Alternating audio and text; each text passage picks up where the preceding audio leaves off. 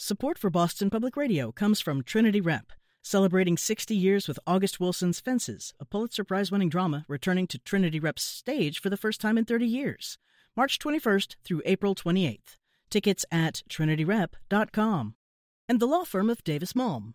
Whether you're a buyer, seller, investor, or lender, their business attorneys understand that each deal has unique needs and requirements, building client relationships one transaction at a time. Learn more at davismalm.com. I'm Jim Braude, head on Boston Public Radio. NBC political director Chuck Todd joined us for his weekly political roundup, including his one on one with New Hampshire's Governor Chris Sununu about the lies of Fox News. And the City Council in Boston has approved Mayor Wu's rent control proposal. With rental prices through the roof in Boston and inflation freezing housing sales, we'll open lines to hear from you. Is rent control part of the solution? I'm Margery Eagan. Boston Globe business columnist Shirley Leung will detail what comes next on Mayor Wu's rent control proposal and inquiries from Auditor Diana DiZoglio into the state legislature and alleged racism at the Massachusetts Convention Center Authority. All that ahead, Boston Public Radio 897 GBH.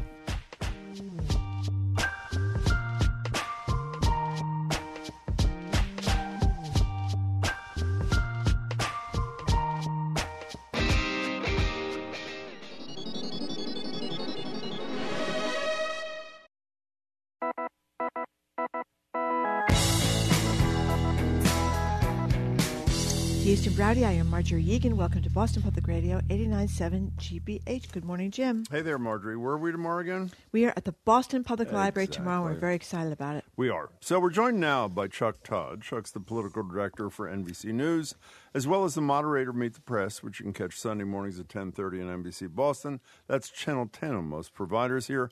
He also co-hosts Meet the Press Now on NBC Now and hosts the Chuck Toddcast with new episodes every Wednesday. Hello there, Chuck Todd. Well, good morning. And good, good to, morning. good to hear you guys together. I know it's a rare right. occurrence. I haven't, I haven't got. I haven't gotten the, uh, the the you know the double team from you guys here in a while, so I look forward to it. Well, Jim has been sloughing off, is the sad state of affairs. But I've been on assignment. assignment, actually. That's what That's I right. believe we call He's it. On been on assignment. assignment. On That's assignment. what that's what What Bill Caribbean O'Reilly always island? used to say. What's that? Remember? Assignment, right. What island? Is Which that- Caribbean island? Yeah, which Caribbean island are you on assignment at? Yeah. Wait for no, the report. No one was on vacation. By the way, and I'm not kidding, but I'm not kidding. I do have somebody who may come on my show this week who is wondering, can do you have to tell tell them where I'm going to be coming from if you interview me? oh, you you know, some elected officials don't like people to know where they vacation. especially if it's like Turks and Caicos or something like that? Is that what you're talking about? Who Chuck? knows, right? Yeah, no, it's not there because we don't have those resources. okay, okay. So, um, you know, I have to admit, I've been on an anti-Fox uh, News crusade for for quite some time. Uh, having been sued and having made mistakes as a journalist, it drives me crazy what they've been able to get away with over there. Um, but now, as this Dominion lawsuit proceeds, we're finding out more and more wacky things. Uh, for example, that uh, Tucker Carlson, who is now misrepresenting what was on in January 6th, apparently he said of former President Trump that he hated him passionately, and Rupert Murdoch Unbelievable. hated him passionately. Those were his words. I hate him passionately. And Rupert Murdoch, who is the, the chief guy, who's 89 years old, but apparently quite with it, um, talked about how uh, President Trump, he could, was concerned that President Trump, after the 2020 election, was uh, growing, quote unquote, increasingly mad, as in crazy. Uh, so, um, where does this put Fox? Uh, and how do people that are in the sway of Fox get out of the sway of this station? Maybe that's not your job, So, but I do wonder is- about it. I, and that's the no, you're not wrong. And I wonder about that. You know, will there be? Are there going to be viewer consequences? Right? Like, Yeah. look, when we had an anchor, a prominent anchor, lie, okay, get caught lying, we of course at NBC News removed that anchor. Period. yes. Right? That person was no longer allowed on NBC News. I don't want to get into it, but we did it. I mean, we know who it is. He was a big star. I believe you're talking about. Brian Williams. That's right. Yeah. It was not an easy decision No. uh, to do to an individual, but it was an easy decision to protect the integrity of NBC News. And so, you know, so I look at it. And look, we were we were going to get punished by viewers, and our credibility would be punished. The problem with Fox is they don't have credibility with anybody other than their own people. So the question really is: so they're going to, so they're, oh my God, Fox is losing credibility. Margery's not paying, you know, you, you already didn't, they already didn't have credibility with you, right? Right. Before this Dominion lawsuit. They already didn't have credibility with me, you know, and with many other sort of uh, people.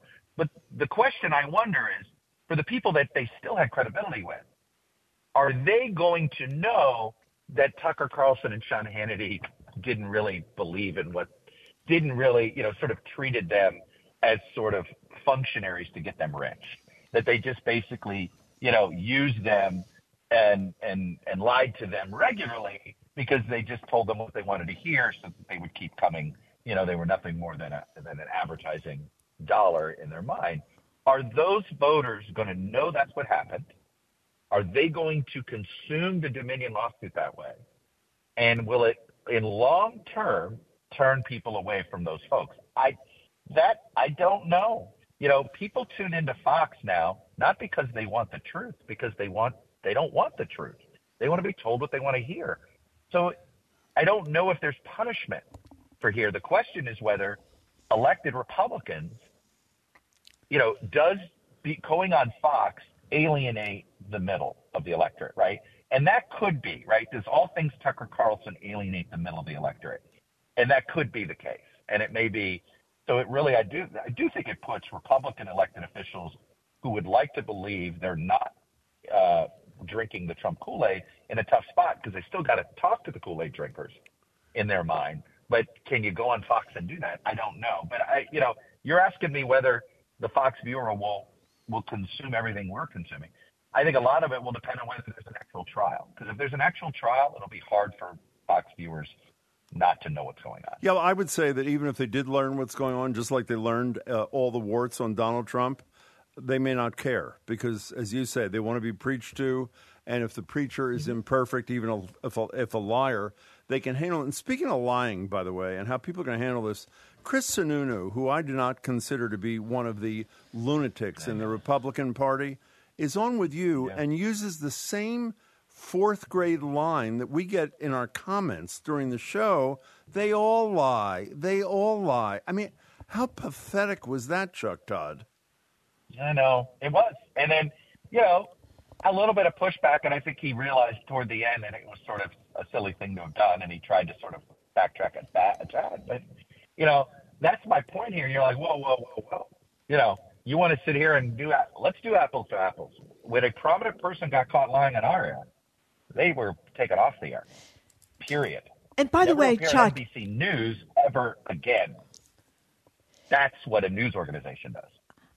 I was just going to say, Brian Williams was the anchor of the nightly news. He was like in that triumvirate at a time when this was a huge, big deal. Uh, You know, less so now because less peop fewer people watch the evening news at six o'clock. But then it was a huge loss. And frankly, um, he was a very talented guy. I used to watch him at eleven o'clock on MSNBC, and I He miss is him. a I mean, talented guy. very no, talented it's a guy. Really, bu- it's a it's a bummer. It's a bummer that you know he got to a place where he ended up going down that road. Yeah. Um, it can happen to a lot of good people. Very talented broadcaster, and it's a real. I think he did a great job at sort of um, at communicating to people what they needed to know. And it's a bummer, but credibility matters, and it matters. You know, he was. He, look, it was it was going to but you know, ironically, we made a business decision too. We didn't, you know, we did it as a journalistic organization, but we also believed that it was going to hurt our bottom line if we kept somebody who knowingly misled their audience on the air to deliver the news, right? So we were, we made both a journalistic decision, but we also knew our audience actually judged us on whether we were liars or not. The problem we have here is the market that Fox, you know, Fox is competing with Alex Jones. They're not competing Right. with real journalists. Right. So, you know, Tucker Carlson is basically just Alex Jones on top. There's no difference anymore. Well, it's also analogous to Trump saying the other day, and I totally subscribe to this, sadly, that if he's indicted, his numbers are going to go up. I mean, it, it just, it's more like. Well, inside the GOP, they might. yeah, Inside exactly. the GOP, they might. Yeah. Yeah. But Chuck, one last thing about this. We get in our text messages, people conflate, for example, the Steele dossier that had Trump cavorting with mm-hmm. prostitutes in Russia and turned out not to be true. Mm-hmm. People were reporting on that. It was a mistake.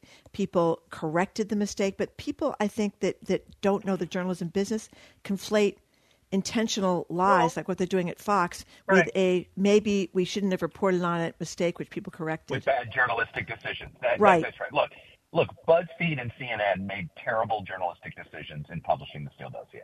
It was I vehemently and publicly chastised Ben Smith, the editor in chief at the time of BuzzFeed, and any journalist who did it. Ben Smith, to his credit, came on my air to defend his decision in doing it. But we had a robust debate about it. And my whole thing was, you have not verified this. Why do this? You're only, and by the way, I do think it harmed everybody's credibility. And that was my, because I knew it was going to get used. Even though BuzzFeed did not have the reputation that other news organizations had, you know, it was developing one, and there were people there that journalists respected, like Ben Smith. And the minute they did that, it was a stain on everybody. And that's, you know, unfortunately, that is, we're on a, you know, look, it's a war over truth that we're in in this country right now. And every journalist that does seek truth has to realize they, it is not just their own reputation that's on the line. It's all of our reputations yeah. on the line. Well, you and know, I, I do think about that more often than I think. I think that you know, I'd like to think I do. I hope I do. I hope other journalists do too. By the way, uh, I want you to know it's your fault because alternative facts actually happened, as you well know, on Meet the Press, and it's been downhill from there ever since from Kellyanne Conway. Hey, you know, you know, that's the point. Calling it out, bringing attention to it, has only like galvanized yeah. some of these folks on the right. You know, you know, they're they're finally. We want alternative facts. We don't want the truth. Give us something different. Like they actually, it's crazy you know, just in case people don't know, Kellyanne and George are finally thrown in the tower. They're getting divorced. Okay, she's she's working for Fox. He's on uh, other stations criticizing uh, the uh, right wing lunacy all the time. You know, uh, Chuck Todd. Uh, this I think a lot of people consider this whole DC crime bill killing as an inside story that no one cares about. I worry that it's uh, indicative of how the Democrats are going to behave leading up to 2024. They don't want to be accused of being soft on crime, so they join with the Republicans. When every Republican, a la CPAC, is trashing the most vulnerable people in America, trans people, are uh, Democrats going to take the same strategy on that too? Well, I don't think on the transgender stuff, but I think on the border and crime they are. And I think you saw it a little bit also on the border, right? Where suddenly you have Biden more open to some of these the, the family um, detention tougher, stuff and the asylum right, denials, the, right? And what I find interesting is how muted the criticism from the left has been. Mm-hmm. I do think that, look, this is, you know, Biden, I think, bought progressives by fighting for their for the more progressive agenda the first two years. He got 70% of what he fought for. And I, and I do think progressives, at least the smart ones, realize that hey, we are kind of a political liability in some places. You know, we did we have been the single reason why the state of Florida is no longer in play, you know, because of the S word in, in South Florida. So, you know, I do think that that the progressive movement is maturing in a good way here, where they sort of uh, a pragmatic streak's coming to them. But I, I understand why you're asking on trans. I don't think so on trans. I really think, I really think the, the cruelty is what's going to be uh, the. I, I mean, when you look at the intentional cruelty that these bills have, I think you know. I just saw an interesting study of of women voters, independent women voters, and Republican women voters mm-hmm. in Arizona and Pennsylvania, and it's more qualitative. It's very hard to share, a, but it was a big deck in it. But the bottom line is this: these the Republican women uh, and independent women uh, are not happy with the Democrats, but they're scared of the Republicans. Mm. Okay, they are scared of what the Republicans are doing, and they are voting against anything Trump touches, and they're voting on the abortion issue. The abortion issue was the single most important issue to, to independent women, and it was much more of a factor in in the 2022 elections, I think, than than exit polls captured. And and I do think that in that score, this is where the trans stuff, because I do think mothers don't like this. This is their kids. You're you're you're being yeah. to. Hope you're right. Hope you know, right. so I, I I I really I don't think I see why you're asking that. I I do think that there are certainly some Democrats that don't like the woke stuff, that don't want to be associated with all the different pronoun this and you know, there's that stuff. But I don't think on the cruelty to individual kids. No, I don't think Democrats are going to be that that Machiavellian. I don't. And you know, speaking of abortion, the New York Times has done uh, great reporting on these this suit by these women in Texas um, mothers, some of them with other children, who needed abortions for medical reasons. They one of them be, almost was becoming septic and almost died. Uh, another one had a fetus with no brain. All these that was causing uh, infection in her body. I mean, these horrific tales. And I, there's going to be a lot of those, I think, between now and the election, considering the bans on abortion and physicians being afraid to go against them. And you, I can't help think, even though, you know, Jim often complains that women aren't out in the street protesting, um, or we aren't in general. Um, Men either, by the way. Yeah, it, right. Yeah. The, I don't think people who are so-called pro-life or anti-abortion are keen on letting mothers die uh, in states like Texas. Look, I think I, I do think that that you know the DeSantis is going to of all the all the bills this legislature is going to pass in the next three months that sort of is all going to be viewed as sort of DeSantis preparing to run for president. It's that six week abortion ban that he's going to regret more than anything else.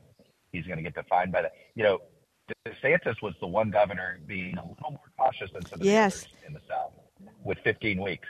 And at the, you know, 15 weeks looked a lot more moderate than what Georgia was doing, Mississippi, Alabama, Texas, all of that. And now they're going to go six. This is Florida. Florida has a lot of libertarians in it too, right? The same people that were that didn't like the mask mandate also don't like this. So I, I just think this is, I think this is, they're they're playing with a lot of fire near gas tanks and propane tanks when it comes to abortion bans. Hey, you know, Chuck Todd, we only have a couple of minutes left, but Margery reminded me of a topic that she and I talk about almost all the time, which is how uh, uh, pathetically uh, passive the American people are in the face of assaults from their government or the Supreme Court. Uh, uh, you know, one day demonstration, then we take to tweeting for the next few months. In France, there are millions of people in the street over raising the retirement age, just shutting down trains, flights. The dock workers are up in arms and they're, they're rolling strikes there. Why is it that so much of the rest of the Western world does what French people, workers, are doing now, and we do a one day deal and then retreat to our little caves no matter how egregious the hit on us is? What, What's that about? Well, I mean, I might argue that we sort of we trust. In a, I know we're, I'm about to say something that feels counter to everything we talk about over the last couple of years, but I do think that this is a, an odd comfort and trust in our own system. Mm. You know, when we see democracy, when we see protests multiple days in a row in another country, do you think that country is stable or unstable? Mm. Yeah, good point. Right? So I, I mean, Yeah. you know, I, I, I just, you know, so I, I, I think that there is a odd comfort in that, that we sort of trust our system that this stuff works itself out. And if you look at it from the long view, I mean, I always say I'm a long-term optimist and a short-term pessimist. You know, I think the next 10 years are going to suck. Okay. I think we, Oh, know, good. We are just going to, but, but do I think, you know, my goodness, look at the 1950s. I just went through some old transcripts of Joseph McCarthy on Meet the Press. The guy Oh. was a blatant anti-Semite on the air in the 1950s, and that was reelected mul- mm-hmm. in, in Wisconsin, not in the, like in Idaho. Okay, so I mean, he's like using the phrases "30 pieces of silver" being sold. Like, I mean, he's just. My point was, it's like tr- as bad as everybody, as, as so many bad actors we have right now. I swear to God, it used to be worse. Okay, and it's like, That's a hell I of know, a- so my point is, and I know we eventually, you know, Churchill was right. You know, we exhaust every bad idea before we finally Yeah. do the right thing. But we eventually do the right thing, and it's awfully close. I'm not going to sit here and say a couple of people may not fall off the cliff, but for the most part, we'll probably avoid going up. Boy, I feel a hell of a lot I do better. too. Thank you, I'm, Chuck. I'm bucked really- up, bucked up. It could be All worse. right. I think that's the way to look at this. Okay, Hey, we're Chuck. out of time, Get your but T-shirt. Get your bumper sticker. That's right. America 2024. It could be worse. could be. Worse. I love that. Chuck, thanks a lot. See you, Chuck. Talk to you next week. All right, my guy.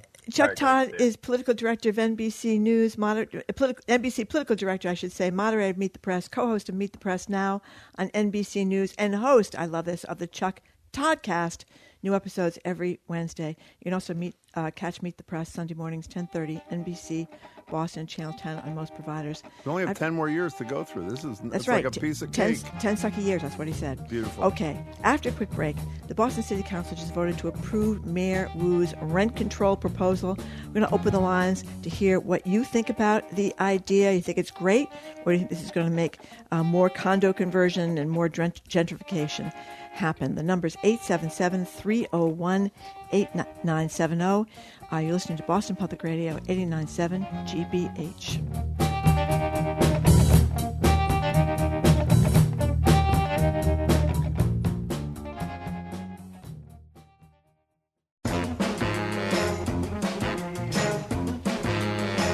Welcome back to Boston Public Radio. Jim Braude and Margery Eagan. We're live at the Boston Public Library tomorrow. In a vote yesterday, uh, 11 in favor, 2 opposed, the Boston City Council approved Mayor Michelle Wu's proposed cap on rent increases in the city to 10% or less, depending on inflation.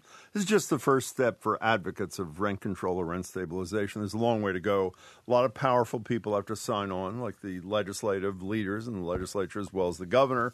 And of course, on the other side, there'll be organizations like the Greater Boston Real Estate Board spending thousands and thousands and thousands of dollars working to ensure this doesn't pass. Meanwhile, rent prices are surging. The average cost of an apartment in the city was $365 more last year than the year before. That's a 14% increase, 4% more than would be legal under Wu's proposal.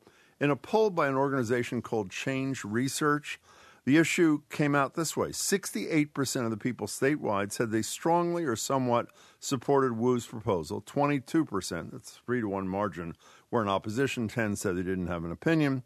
Somerville also hopes to move forward a home rule petition on this issue. Cambridge maybe too. We want to know where you are on this rent control proposal. We'll describe it a little better in a minute at 877-301-8970. And let me put another question on the table, Margery, if I can. Not only where are you on this rent control, are you as outraged as I am by the fact that Boston cannot decide with its Yeah, own it's elected officials Or any other what city or town. exactly what its rent policy will be, but rather it has to be approved by legislators from 351 cities and towns and a governor. It is insane. It's called a home rule petition. 877-301-8970. Can I spend 10 seconds just describing this proposal? Yes, and I'm not sure the home rule petition works for anybody anywhere, does it? I mean, maybe well, some things, something. some like things what? make like it. What? I, I don't know, but I know do something. No, I don't know. I mean, I don't follow. All the legislative Liquor licenses, what is just I don't businesses know. I don't of know. theirs? Uh, uh, I don't, that's not a home rule petition. They have to be actually approved at the legislative level, I think. They but in have- any case, okay, they had to be. Why, why should the legislature vote on a liquor license in Boston? Shouldn't. They should absolutely. By the way, let me just say this: if it turns out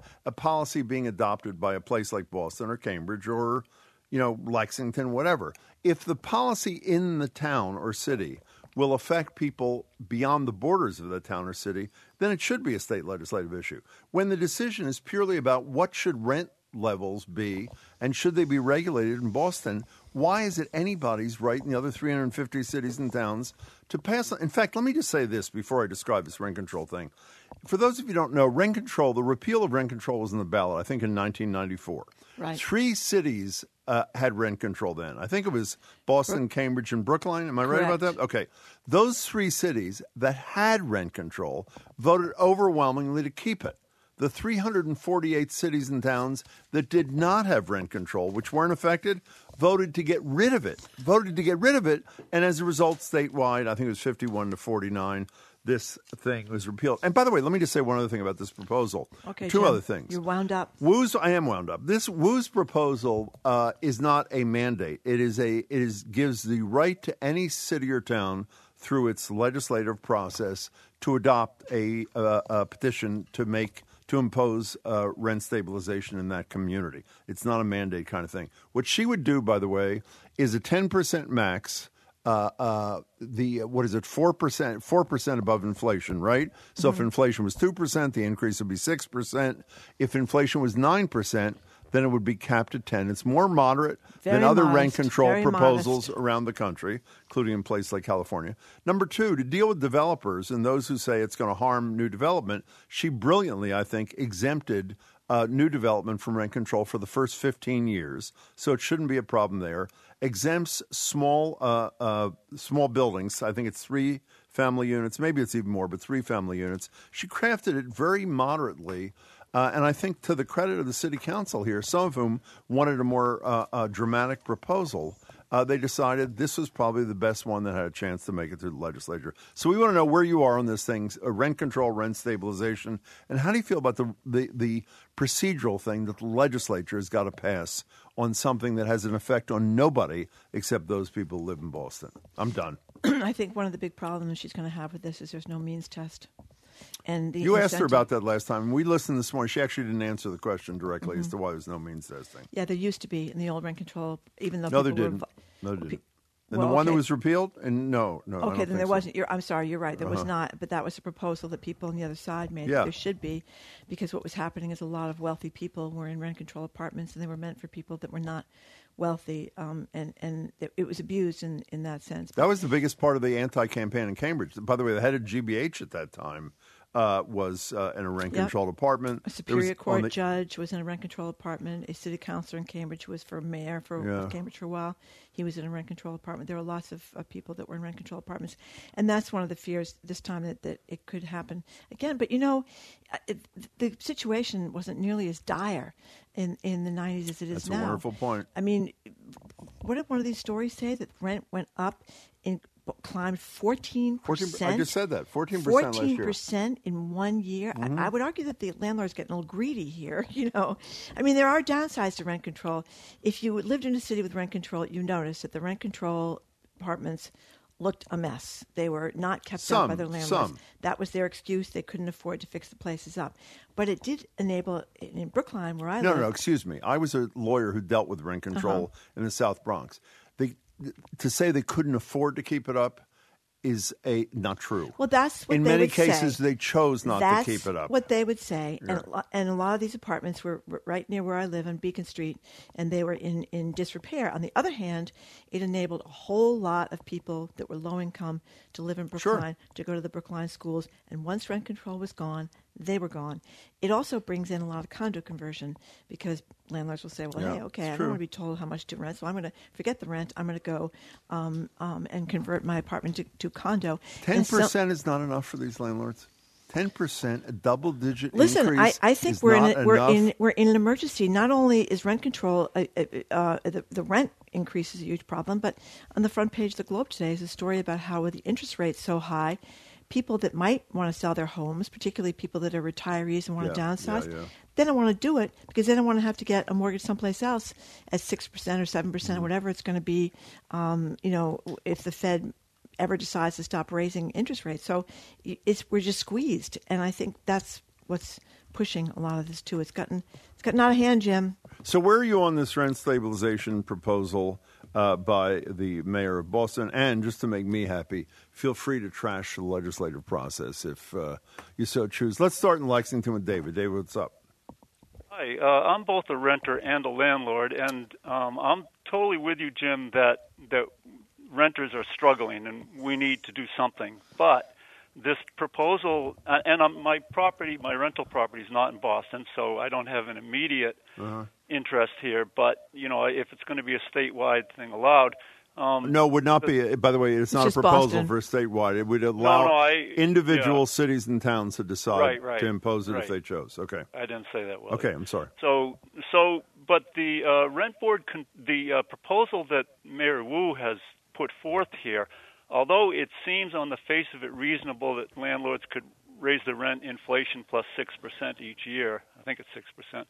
Um, Four percent. Yeah, four Four percent. Yeah. percent. Four percent. Okay. There, there's a provision in there. If you read that whole proposal carefully, where it is actually the rent control board that has the final say, so they can override that inflation plus four percent thing anytime they want to. And small landlords, I'm a small landlord. I struggle to keep my tenants' uh, rent l- low, and I mean low. I got it. Yeah, and and to you know, if I have a big expense, it's it's you know, I mean, I start thinking about maybe I should just sell my rental property if it if it came to my town because it it's uh, difficult. Well, you know, David, first of how small a landlord are you? I have one rental property in Massachusetts Then you- one I- Yeah, Yeah. I, I don't. uh, I'm not sure, but if you are, well, you're not in the, fa- you don't live in the same building. I was going to say if you're in a That's building. right. I don't live in the in same, the same building. so- By the way, David, the other thing you mentioned, I, I have read, I would say, every article that's been written. I have not read the actual proposed legislation. I have never read that the a rent control board can override the ten percent, but we will check it. And It's in uh, there, yeah. I, I, I hear what you say, but I want to I want to read it myself. David, thank you for your call. We appreciate your perspective. you- 877-301-8970. I know under the old rules in Brookline, you did have to go into the rent control board if you wanted to do something and get something different.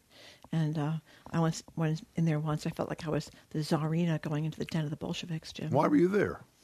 Um, because uh, I had bought a con- my first little piece of property in Brookline, my husband and I, and he- he got a fellowship and we wanted to go away for the year and rent the apartment. They wouldn't let do it. Well, it, we had, were grandfathered in, but the, the mortgage was like you know those days it was cheap, fifteen hundred dollars a month or something. But they told us they could we could only rent it for five hundred dollars because it was under rent control. And I thought, wow, we're not going to be able to go now because we won't be able to afford it. But we were grandfathered in. But the the the, the treatment of people that were condo owners, like I said, you know, it was lucky I wasn't. You know, like Nicholas and Alexandra. You know what I mean? They, they didn't. They didn't like me very much there at the rent control board. This is a very moderate proposal compared to other rent control laws around the country. Is it California that I was reading this morning that the maximum increase is even lower than inflation? I'm not advancing that as a proposal, but anybody who thinks this is a radical proposal is just you know buying into the rhetoric rather than reading the. Da- and you know, in all fairness, how can developers, how can a people in the real estate industry say it's going to going to uh, uh, cut the knee- uh, uh, development Well- off at the knees when there's a 15 year exemption. You know what the city of Boston could do? I, I, that you hear this from developers and construction people all the time. The number of regulations and the hassles you have to go through for building anything in Boston. Even Michelle Wu talked about this when she was in Chicago. What's and that she to had do with rent bit- control? Make it less onerous and expensive for developers to build. Right, it has nothing to do with this proposal. I think it. It's well, an I think independent notion that, regardless of whether it's rent stabilization it or has not. to do with with make with sweetening the pot for Oh, I see what you're saying. developers. Okay. That's what it has to. Let's do go to. Mike and Everett. Hey, Mike, how are you?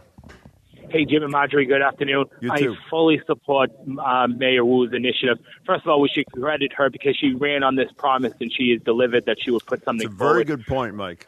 As a, as a former city councilor in Everett, I wish I only had the opportunity to present this for the city of Everett because out of the thousands of people I talk to on a regular basis in the city, most of them tell me about how they're struggling to meet make ends meet on a weekly basis. Uh, it's very appropriate because of the 15 year exemption. I don't believe we'll stop development in a community, especially like ever. We have hundreds of units being built currently in our city, and we don't want to stop that progress because housing is so desperately needed in the cities and towns of our state.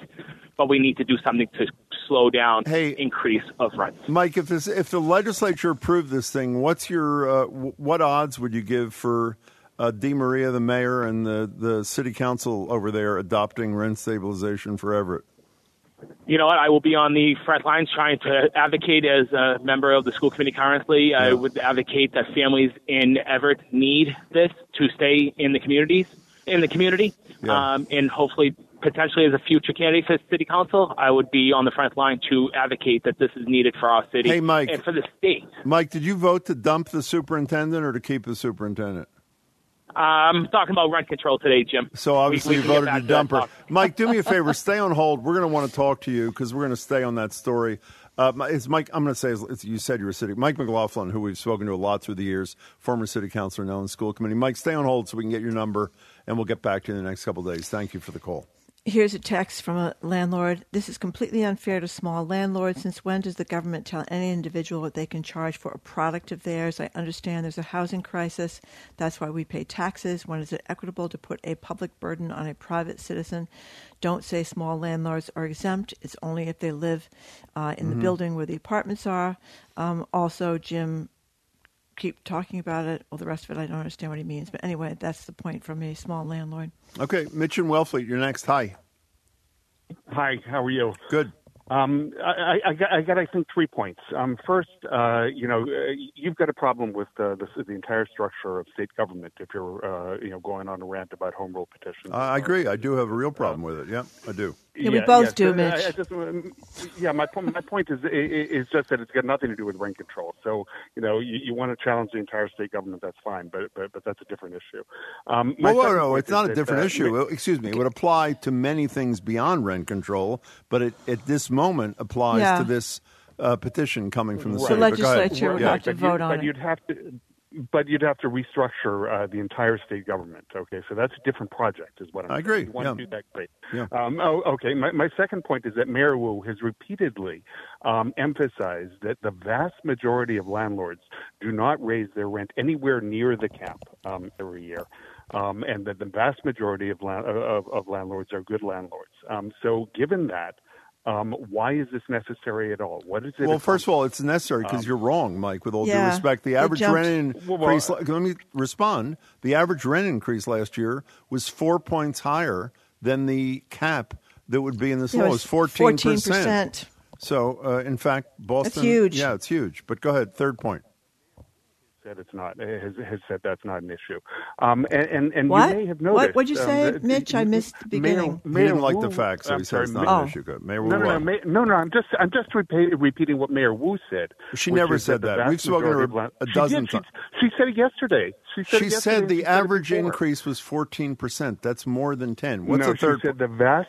She she said that. Okay. The, the, the, okay. third point. The, third point. The third point. The third point is that everybody's focusing on um, the supposed reasonableness of this 10 percent cap. Okay. Yes. But nobody's talking about the fact that uh, there is a provision in there to set up rent control boards um, to issue regulations, um, and that, that that will allow uh, rent increases according to what they determine. That's what the first caller said. Return. We we hear you. Okay, Two of okay. you have said that. I don't know that to be true. Our staff are collecting or uh, researching that. And Mitch, we thank you very much for the call. Can I speak to Mitch's thing? And he's right. The first thing he was right about. It's a larger issue, this home rule petition thing. My position is not that you have to change the structure of government. My position is that every legislator on Beacon Hill should say, if this is not happening in my community, and community X, Lexington, Wellfleet, or Boston, wants Y, I'm voting for it if their local governing body and their chief official, a mayor, want I'm automatically voting the way well, they voted. Here's what I would like to restructure. What? I would like to know how my legislators vote. I don't think that's too great much to point. ask. It's a great point. that they can't hide behind these voice votes or refuse to tell you how they voted, which is really kind of a scam, and that's where well, it's not only now. voice votes; it's uh, uh, voice votes uh, votes in committee are not even going to be votes disclosed in committee. to us. You just don't know what they're doing up there, and I don't think it's a good thing. Anyway, we're going to keep talking about this for a few more minutes. The Boston City Council has approved Mayor Wu's plan, moving it to Beacon Hill on rent control, and that, of course, is where good and great ideas go to die. 877-301-8970 is our number, 877-301-8970.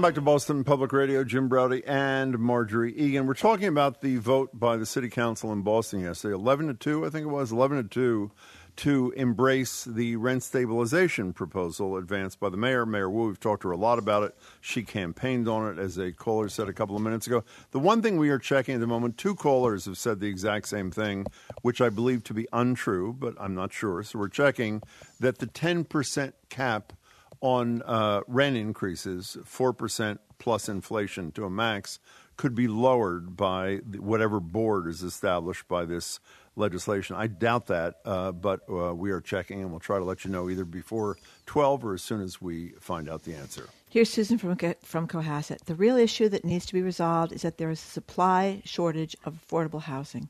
More housing must be built, otherwise rent control is just a band-aid that people will cheat on. And she's right, but the problem is, you know, we're not building enough uh, well, uh, affordable housing. But we, to be fair to Mayor Wu, and I'm mm-hmm. glad that person wrote, Mayor Wu, as whenever she's asked about rent control, mm-hmm. she says exactly what that woman yep. says. It is only one piece of a solution, and you should embrace every part of a solution you can, that there, the supply does need to be increased. That's a huge issue with her, and I think most rent control supporters. Connie and JP, you're next on Boston Public Radio. Thank you. Hi. Hi. Hi. I thought being having once run the rent control board for the city of Boston. You did. Eleven years. Yes, I did. Whoa, great. Uh, from uh, 1984 until the end of rent control. So I know a lot about rent control, and I hope I can be helpful. Please. To you and your listeners. Please. But the one thing that really got me to the phone this morning was to say Boston actually had a means tested system uh, from certainly the time I was there in 1984 uh, on, because with vacancy decontrol, um, the the rent increase kicked in only if you were low to moderate income by the HUD standards uh, elderly. I believe it was 65 at that time, could have been 62, or disabled, or you know any combination mm-hmm. of those. So protections uh, for all the, which was by the way, mm, 75% of all units that were um, uh, under regulation were in fact in the C control standard. So it didn't really. So so there was means testing there. But by the way, Connie, Connie, if I can be clear, when I was speaking, just so that uh, I was talking about Cambridge, which is all I knew because I lived there at the time of the vote. Cambridge was not means tested, but go ahead. True. Okay. Yeah, and, and North, I believe, was Brookline. I knew both of those. Uh, I knew all the directors over uh-huh. the years because I was at it for a long time. Uh, but Boston's was, and the, the law that's being proposed right now is specifically for Boston. And um, but here's what we learned with that it was good that low moderate income folks, elderly, disabled were um, protected. They then became the targets. And so there were a number of uh, legal cases that we brought because people then had a harder time sometimes renting. So I leave it to everybody to evaluate both the pros and cons on means testing. But sometimes you've now created a class of tenants that um, people are now avoiding renting to, and they, of course, need the units, even when they have the money to, to rent at that at that moment. It's really about the increase. By the way, with vacancy decontrol, you entered at a market rate. The rent was not controlled going into the rental. By the way, can we we just say for those who don't know the term, it means exactly what it says. When you vacate a rent controlled apartment, uh, it becomes decontrolled. Thus the, the term let me ask you a question because I, am not an expert on this and you are. But my, my concern, you raise a great point about uh, people not wanting to rent to pe- lower income people. But, but in Brookline, um, where I do live and did live then with rent control, there was a whole stretch of Beacon Street that was um, rent control, and, and it was a lot of people that needed rent control. But there were a lot of other people that were really loaded. And that's a problem, right? I mean, what do you do about that? Well, uh, I think the thing is that um, so the type of rent control that Brookline had um, was regulating the rents and not uh, regulating the units and mm-hmm. the building, yep. not the human beings. Right. The minute you go to the controlled system, which is what's basically being proposed here, it's all, everybody's coming in at a market rate. Yep. But remember, rent, the rent control that you experienced, it didn't matter who rented the unit the rent was set by the town. Right. So it's a very different regulatory scheme when you're regulating people versus you're regulating property. Hey, Connie, we're really glad you called, and thank you for adding what you did to the well, conversation. Well, before you leave, oh. Connie, what do you think we should be doing? You know, I, I think that uh, Mayor Wu really uh, started out with a good, understandable plan here that is uh, reasonable and um, you know should give you know every, especially as uh, you have both mentioned she's talking about a 15 year moratorium on yep. this and yep. it's going to happen 15 years by the way that was also true in boston nothing prior that was built prior to 1968 was was regulated in the Boston system ever. So we also had that what was called new construction. And once there's a board in place and regulations happen, uh, my guess is that there'll be exemptions even further than the Yeah. you know I, I don't know of the owner occupied threes, etc. So there's always in a rent control, you always have to have a um, sort of an, not an escape hatch, but you have to have something that releases the unanticipated situation that is unfair to the property owner. Correct. Otherwise, the law cannot stand. Connie, and thanks. is an important We're thrilled that All you right. called in. Thanks so Yeah, much, thank and you very- for your years. thank you very much. running the rent control board too. We really well, that's it. what where people get nervous about these rent control boards because, like I said, that's when the rent control was there before. That's where I had to go to plead for my exemption, and I was like, as I said, the czarina in the den of the Bolsheviks. Yeah, but the, de- the the devil's in the details. I mean, again, we're still checking on this, friends. But if if the callers are right and the rent board has the ability to lower the threshold below mm-hmm. 10 percent, that's Yep. a concern, and the legislature could fix that, by the way. But we don't know it to be true. It also may be just a talking point that's sent out by the opponents. We're going to try to find out before we are done here. Alan and Wayland, what's up?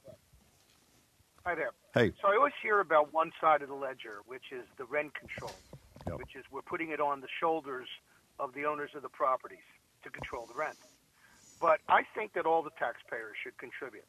And how you do that is that you go to the landlords and say, we're going to give you a tax break Yep. along with this rent control.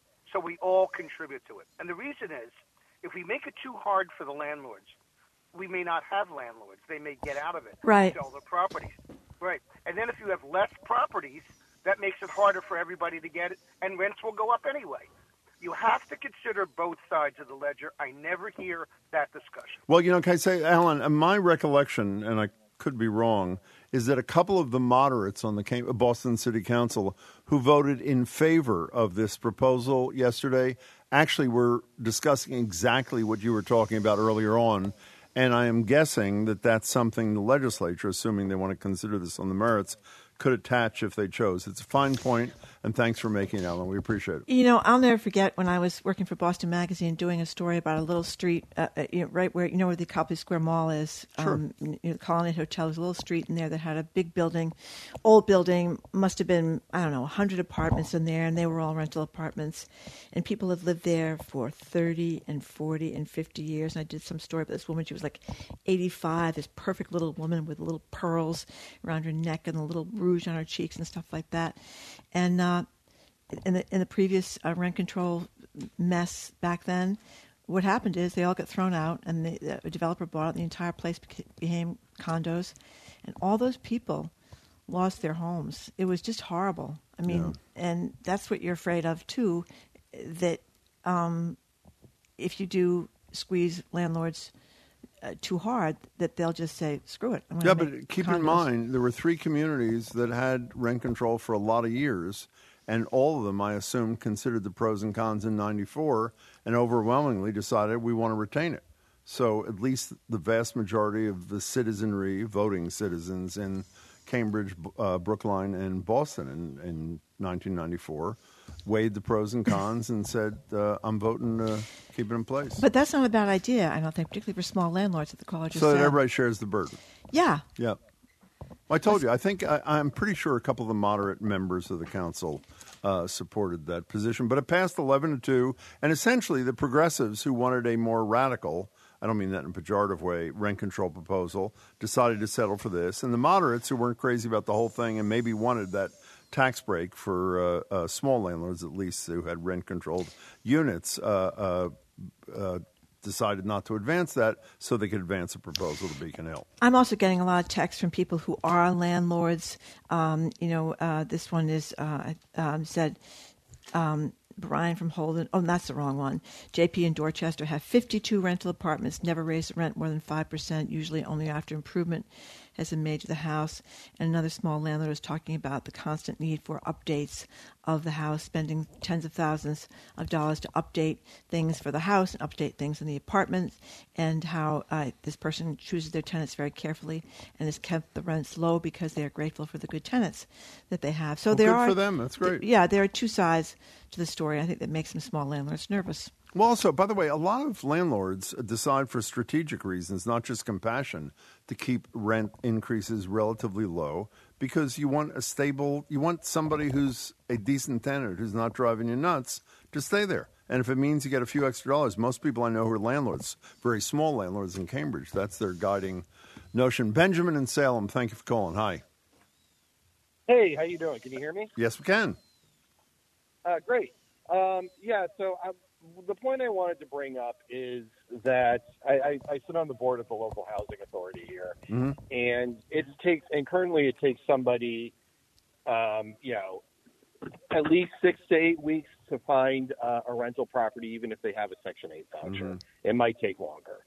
Um, and one of the problems that we're seeing, which I don't see being addressed, like I'm, I, I have mixed feelings about rent control, but my biggest concern with it is that it would speed up the rate of condoization Yeah. of existing structures. Yeah, Margery mentioned that and too. then yeah. that then decreases the overall rent available units for rental properties in the area. And when that happens, you know, we, we're not doing much to build more public housing units anymore. So the best thing that we can do is issue, um, you know, is issue Section 8 vouchers. But if there's less rental properties because they've gone condos, then that makes it so much harder for people to live here. And I just don't see that being talked much. In, in Well, Benjamin, can I interrupt you for a second? We did discuss that. I'm glad you brought it up. I forgot about it. There is a provision in Wu's proposal that uh, doesn't prevent condo conversion, but provides some cushioning. And I think either Margery or I asked her about why she didn't go farther with that. And again, the legislature could amend it if they they chose. Do you quickly? We only have a minute. Do you quickly have a suggestion as to how that uh, the condo conversion issue could be addressed, other than outright prevention? I, I, I, the only one that I can say is, is we have to encourage more low, uh, small scale development of Mhm. housing properties in the area. I, I, um, I mean, I, smarter people than me have been looking at this for, for Yeah. ages, and there's just not good solutions there, except for we need more available units. Of course. Benjamin, we appreciate your call. and Thanks uh, so much for uh, bringing your perspective to this discussion. well, I think we can predict one thing, Jim. That's that. It's going to be a huge fight about this. Well, you know, we, we, we forgot to play a sound we have. We'll maybe play it in a few minutes. Uh, uh, Healey's on board. And uh, we asked her about it as recently, Governor Healey, a week or so ago. And the question is is she just going to say, if it gets to my desk, I'll sign it? Uh, a local option. And again, she wanted to see the details, but a local option, the concept she supported. Or is she going to join forces with Mayor Wu and the councilors and actually lobby it on Beacon Hill? We will ask uh, the governor that next time she joins us. Okay, we are going to move on after the noon news. We're going to talk with the Boston Globe's Shirley Leung about this issue, as Jim just said, uh, plus uh, Governor Healey's economic agenda, plus the state auditor investigating allegations of racism at the Hynes Convention Center auditorium. All that is next. Boston Public Radio, 89.7 GBH.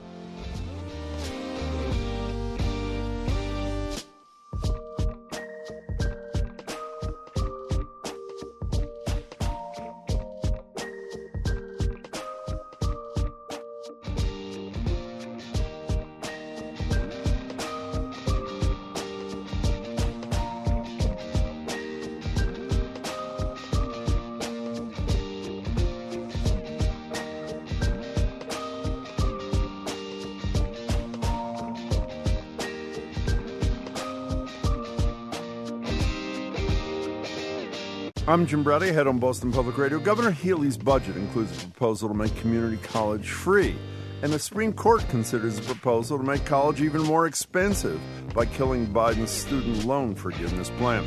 We'll speak with former Education Secretary Paul Reville about those things and college binge drinkers and the Borg. I'm Margery Eagan. The celebrity series of Boston Jazz Festival is on again. Singer Nnenna Freelon and violinist Chelsea Green will play as a tune or two in our studios in Brighton ahead of their concert tomorrow. We'll close the show with a question to listeners. Is it time to forget about decluttering queen Marie Kondo and re-embrace the mess? Especially if, like Kondo, you've now got a mess machine kid or two or teens with mushrooms growing in their bedrooms. That's all ahead on Boston Public Radio 89.7 GBH.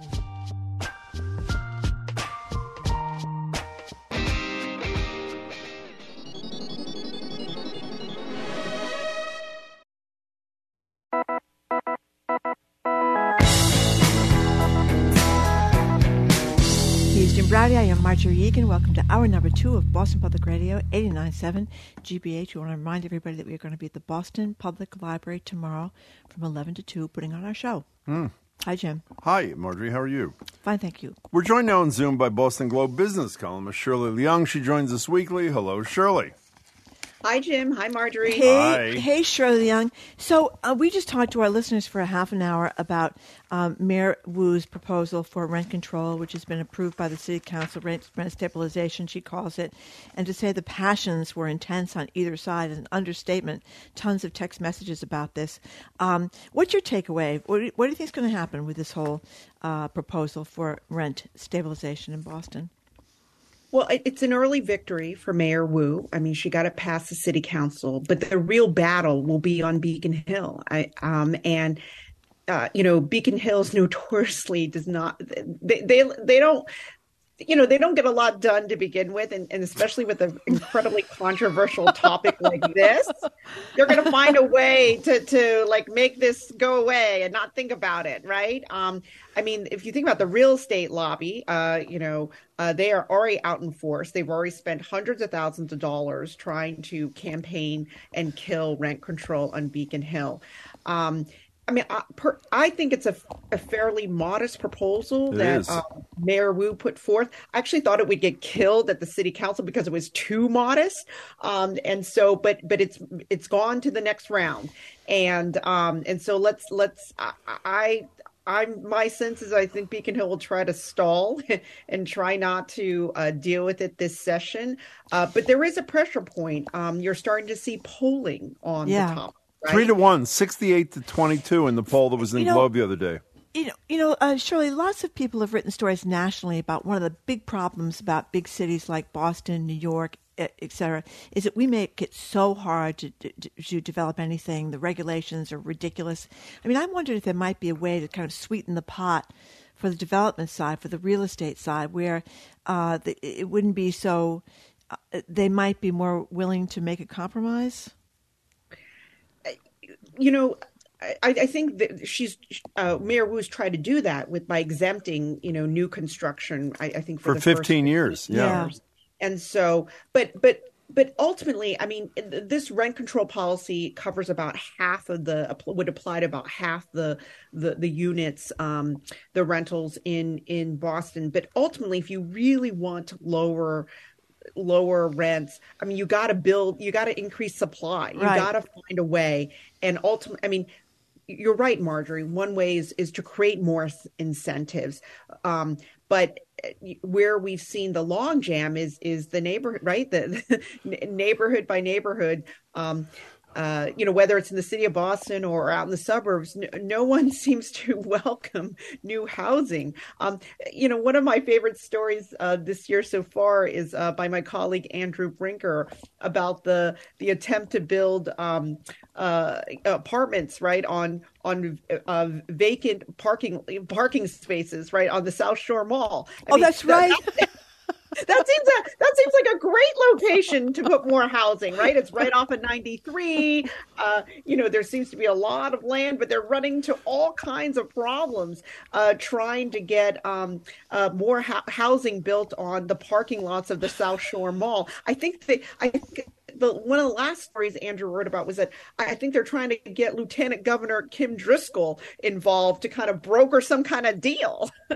You know, I, I mentioned uh, Governor Healey uh, saying she supported local option. I just want to play the sound briefly before we leave this topic for today. In January, she's with us, and we asked her about whether she supports the concept of local option rent stabilization, rent control. Here, here it is.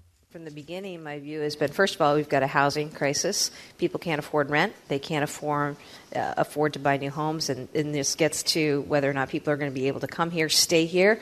I, I support the efforts of local communities to make decisions for themselves about what is going to work within their community. And so, with every proposal, of course, the devil's always in the details, and So you do, you do support. uh, Again, the devil is in the details, but the concept is one that obviously you're comfortable with and support. the concept is uh, yes, Okay, so uh, the reason I play that is if you're worried about what happens, as Shirley said correctly, in the House and the Senate, the mayor of Boston supports it, the council supports it, the concept is supported by the governor. Uh, call the governor's office and tell her you want her not just to sign it if it gets to her desk, but that you want her to lobby the legislature to get it to her desk. So that's it. We'll revisit this when we talk to both the governor and the uh, and the uh, mayor. We're talking to Shirley Leung from the Boston Globe. Well, Shirley, it seems like everybody's going to be investigating the Hynes Convention Center Authority pretty soon after employees there alleged that there uh, had been racism. Not Hynes, the Convention, Convention Center, Center Authority. Authority. I'm sorry, Convention Center Authority, um, and um, in involving uh, hirings, uh, postings, all this kind of stuff. We got uh, the investigation done by the Convention Center itself. The Attorney General is involved. Now we've got State Auditor Diana DiZoglio uh, launching her audit of the Mass Convention Center Authority. So, um, what do you make of this? Oh, I was going to say Margery is partially right. So the Mass Convention Center Authority oversees right. the Hynes, the the the South Boston Yep. Convention Center. So, um, but anyways, uh, this is this is inc- these are incredible al- allegations. Um, and I'm glad that all the various authorities are uh, investigating it. Um, uh, this comes at a time when um, you know the the state has the the, state and the convention center authority under you know previous executive director Jim Rooney um, and and a board they've been very mindful and uh, about um, you know looking at diversity diversity um, in in the su- supplier network. Uh, they've been looking at um, how can we attract more um, con- minority convention, minority groups, um, and, and convention goers of color to come to Boston? So there's been a lot of work put into this. Um, and when I think about those, what's going on, um, I'm, I'm thinking about the NAACP convention. The Nationals convention is coming in July. Exactly. This not that this is this this was a time for us to to to show off Boston and how much we have changed. And so um, I, I'm working on a piece right now reminding um, you know everyone that the governor actually has a lot of power here. She controls nine of the 13 board seats of the Convention Center Authority. So um, you know she she should let these investigations play out but they shouldn't take forever. You know sometimes these investigations take forever. Um, but this this you know naacp convention is is coming to town very soon. Um, i'm hoping that um, she can put some pressure to make sure that these are are done properly but also don't drag on. You know, uh, I don't understand about this, and you understand that world so much better than I. Just one paragraph from uh, the Globe story. A Globe review found no black employees among the 25 highest paid employees of the Convention Authority. We're in a majority minority city.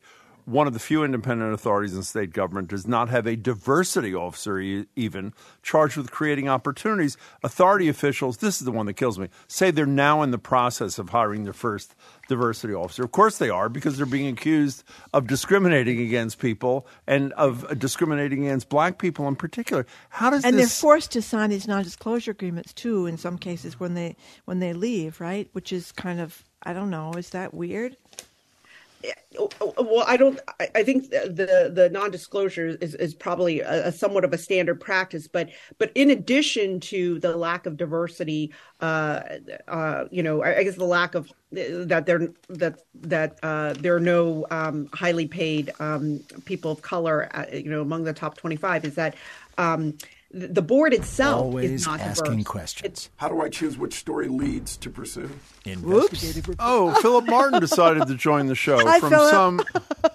Okay, as you were saying, a little technical snafu that. there. I was saying that the board itself, um, you know, uh, the, the reason why I bring up the board is because uh, I don't, you guys don't remember, but one of the very first things that Governor Baker did when he became governor uh, was that he remade the board. He, in, in you know, overnight, seven new board members and including a new board chair.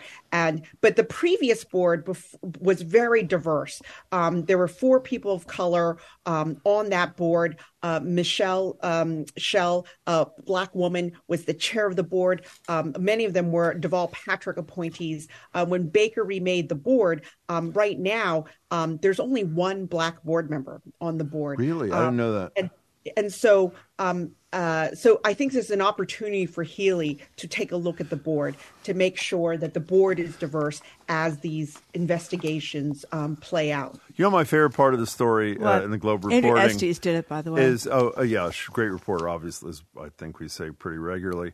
Uh, you mentioned the non-disclosure agreement, Margie. Natasha Hall was required to sign a non-disclosure agreement. Employees said, but they learned how much the confidential settlement was anyway, 1.2 million, because someone left a copy on an office printer. That was a great detail That in her is story. Wasn't so that a great totally detail? great. And, okay, do you think somebody did that on purpose? What do you think? I wonder. I wonder if that is the case. Yeah. Margie. Wow. 1.2 million. Okay. Um, so Shirley Leung, uh, let let us. By the way, the, the other thing reason that's relevant is Diana DiZoglio's built her whole career On non-disclosures. on being anti non-disclosure Yes. agreements around issues like sexual harassment and that sort of thing when she was a on. House member and a senator. Um, when when you say their standard operating procedure, um, I, why? I don't understand that, Shirley. Well, no, I'm just saying that NDA uh, usually you get something happens, nobody, you know, they want to kind of sweep it under the rug, so Yeah. we'll give you money and we'll pay you to go away. I mean, that's, Okay. We don't I mean, I'm admit not- guilt, I'm of not- course, and that sort of thing, right? So to get your Yeah, I'm money, not- you got to sign on the dotted line. Yes, yes. Yeah. Okay. Unless you let it's left on the copy machine. and by the way, there are people like DiZoglio, again, who pretty Right. much ran on this that said they should be outlawed in many right, contexts exactly. so that Well, employees remember- are not in that position. One of the reasons it took decades to find out about the priests, right, the Catholic Church, was they were all these people were all getting not signing non-disclosure agreements, which you can understand maybe then in that context they didn't want to be have their stories of sexual abuse when they were children on the front page of the paper, but it did mean that uh, this con- conduct continued, and uh, the public was unaware. Okay, uh, Shirley Leung, um, what do we think about uh, um, what Healey has done on fixing the economy or keeping it chugging along at a good pace? Well, we, we, we yeah we talked a little bit about this last week, uh, but the reason why we're talking about it again is because my colleague um, uh, Larry Larry, is launching a new uh, business newsletter. A shameless plug here. It's fine. Uh, it's called Trend Lines, and it, it's coming out Monday and Fridays. And and his first piece was about um, you know talking to the business community and. Uh, what they think about um, Healey's first budget, and we talked a little bit about this last week. Is it you know it's it, um, I mean she is is is um, really taking a page from Charlie Pa- Baker. Uh, she uh, she's um, you know a true moderate when it comes to the economy, and um, I, I know the business community is very you know largely pleased with um, the budget, um, including. Uh, es- estate tax reform um, and some other tax cuts. Uh, though in Larry's um, new inaugural newsletter, I think some people in the business community thought that she could have gone a bit further, um, even though she's proposing um, estate tax uh, reform and and um, lowering some of these capital gains, short term capital gains tax. Um, it really just puts us in line with everybody else. It doesn't make us uh, more competitive on that front or give us an advantage. You know, Shirley Leung, you wrote a great column about the interviewing the uh, former uh, um, uh, state labor secretary. We all remember back during the pandemic, you know, things closed. People were in desperate shape. They had no money. The state starts giving out all this money so people could buy food, et cetera. And then the rules changed. And then the state was, was told they had to get back, I think was, as you put it in your column, $4 billion, claw it back from the people who probably didn't have it anymore because they'd already spent the money on the food and the, and the bills and stuff like that. And your quote from her that she said, it was like the Hunger Games out there with every state trying to like fend for itself. Elaborate on this. It was a great column. Right. So, um, and uh, we were talking about this about Yes. exactly a year ago. We were talking about um, because what was happening was that uh, people who applied for unemployment benefits during the pandemic starting to get notices from the state. You owe us money, and sometimes tens of thousands of dollars, uh, because um, the federal government, which you know the state just helps dispense these benefits, the federal government changed the rules on who qualified, and so. Uh, so a lot of people were really worried. They really did not have money to give back, and so um, and and you you I was going to say you and Jim did a great job of grilling the governor a year ago about are you really clawing back the money? And, and remember he he took umbrage with that. That's right. He "I didn't like Not a clawback. Not a clawback. not a clawback. I mean, technically, they had not. They they wanted their money back, but I mm-hmm. guess in his mind, clawback was that we would take your tax refund, we would intercept your paychecks or intercept your tax refund. But um, anyways, Rosalin Acosta, the, the labor secretary at the time, she is now at um, as a new, you know, she left the administration. She's a new job. I don't think she's ever really talked about um, what happened, and so uh, now she's at uh, a consulting firm, EY. But um, she it was an opportunity to to figure to, to kind of catch up, like where what, what happened to all that money, and it turns By the way, out, this affected hundreds of thousands of people. Oh this yeah, is no right, hundreds small of thousands deal, right? Okay. And um and and and actually they did so so what happened was after you know after Larry and me writing the stories about you grilling the governor um the, the state the governor put out um th- this basically um it- it's not really qu- somewhat of an amnesty but basically what they call a one click waiver. They made it very easy for you to get through to appeal to apply for a waiver. And when all and and so far so there was about 4 billion dollars in overpayments. And um through this kind of very um, kind of easier uh, process, um, the state was able to process 418,000 claims um, and about three over three billion dollars um, in overpayments. So uh, but as I've learned, since learned, there's still um, people out there who are still going through this process. Um, and this the one click waiver that that period, these were emergency regulations. They, they expired in October. So I think some of the advocates are trying to get those um, regulations back in place because it, it was night and day. It, it made it, you know, maybe it would take weeks uh, to to process your waiver and your appeal.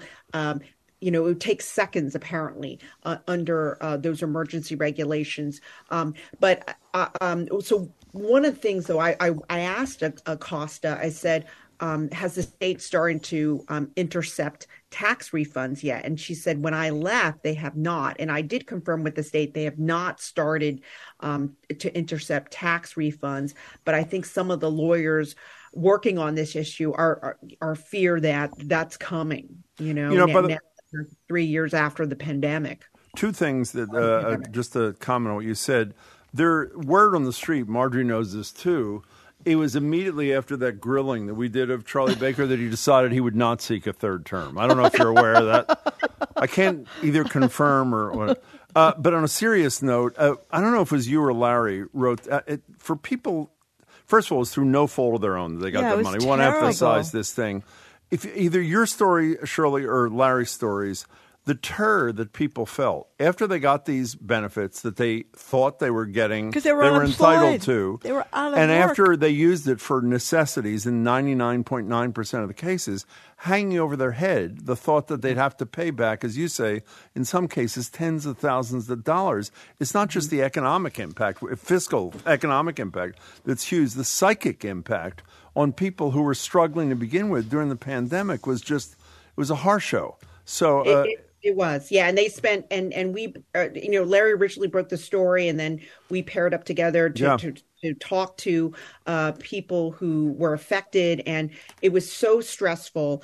Um, and and you know, they they felt like, listen, um, you the, the state the state approved the money you know it wasn't it wasn't an act of fraud they they said they were Exactly okay right. they used to Yeah. you know pay their rent put food on their table um, and so what, what what we're finding now is some of the the the lingering cases is that you know people applied for uh, unemployment back in i don't know 2020 2021 um, now it's 2023 they, they've gone back they haven't checked their unemployment accounts. They they've been back to work. They think that you know everything is normal and suddenly some of them they went to just happen to check their um, unemployment benefit account and they're like oh no what i, I owe tens of thousands of dollars This is horrible. um, and so uh, so some of the so anyway so so we're i'm going to revisit the issue Great. because it, it, for some people it's, it's still very much um, a problem yeah, And you there were, I- go I ahead. was just going to say there were lots of people um, that that got away with unemployment fraud too, claiming uh, other people's names for unemployment and that Right. sort of thing, which which really. I, I don't know how they resolved those issues or how they ever got the money back or if they ever arrested anybody. But wasn't that rampant during the pandemic too? Yeah, and with also with the the so-called PPP? PPP Yeah. loans, Yeah. right. But that's going through the courts. I mean, those are c- criminal cases going through. But but that's not these people. These, these no, are these not- are upstanding people.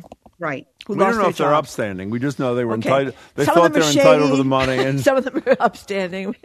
some of them are between shady and upstanding. We're not really sure. Uh, uh, uh, yeah, I'm glad you did a follow up on that. Can I ask one last question about this because I wasn't clear when you said when you said the current administration. I don't even know what's the name of the new labor. Lauren somebody. or- Lauren Jones. Lauren Jones, My yes. apology to the secretary. I just forgot her last name. They you learned that they're they're not doing any of these uh, uh, holding back your tax refunds or anything. Oh no. Go ahead. What? I, should, I should say they have not started. Well, that's why I wanted to ask you. Is it their intention to do it? Well, that what what I was told is they have not. It is it, you know they have not started intercepting tax refunds. Um, so if you owe, so for example, let's say you owe ten thousand dollars, they're going to dock your tax refund, Uh-huh. but they haven't. That process is currently under review. Whether they would begin that process of intercepting um, tax refunds. Okay. Glad you followed up on it, Shirley. It's great to see you. Thank you very much, as always, Shirley. for having Lynn. me. You know everything over there. She's a business columnist. Talking to me or talking to Shirley. I'm talking to Shirley, Oh, actually. Shirley, I'm sorry. She knows Okay. everything. Okay, she Shirley does. Leung is a business does. columnist for the Boston Globe and a weekly BPR contributor. Thank you very much, Shirley. After a quick break, it's Women's History Month. And so, in honor of that, we're going to revisit a 2014 conversation we had with former President Jimmy Carter, who is now in hospice care, as you probably know. This is a book he wrote about violence against women, not just in the United States, but all around the world, just a few years back. You're listening to Boston Public Radio 897 GBH. That conversation with Jimmy Carter is up next.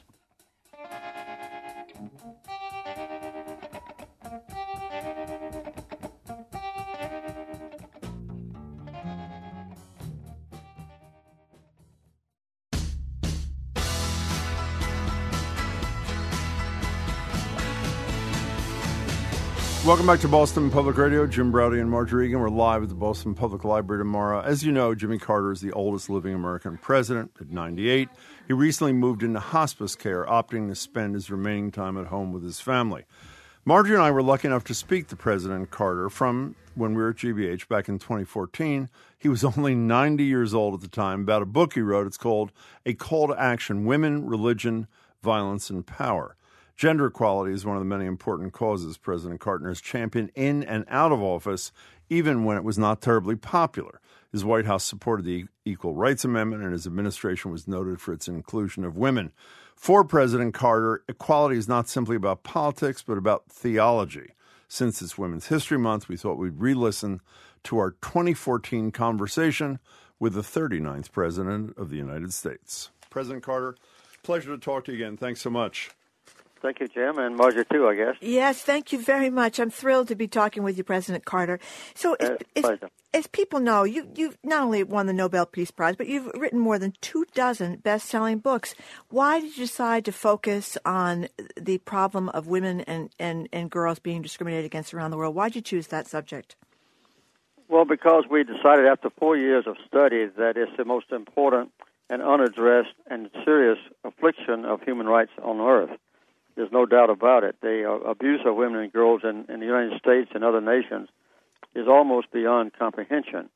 And uh, we, we thought I thought it was very important to let not only uh, the, the public officials know about these abuses that are not addressed, are not corrected, but also to let the private citizens of our country know what's going on here in America and in other countries. You know, President Carter, after having read your book this weekend, I was watching 60 Minutes last night. I don't know if you saw it, but uh, the cardinal from Boston, who's very close to the Pope, Sean O'Malley, Yes, was being I interviewed by Norah O'Donnell. And the line that made me think of you after having read the book is uh, Cardinal Sean says, Not everyone needs to be ordained to have an important role in the life of the church. Women run Catholic charities, Catholic schools, development office, the archdiocese. It goes on to say, priests can't have children.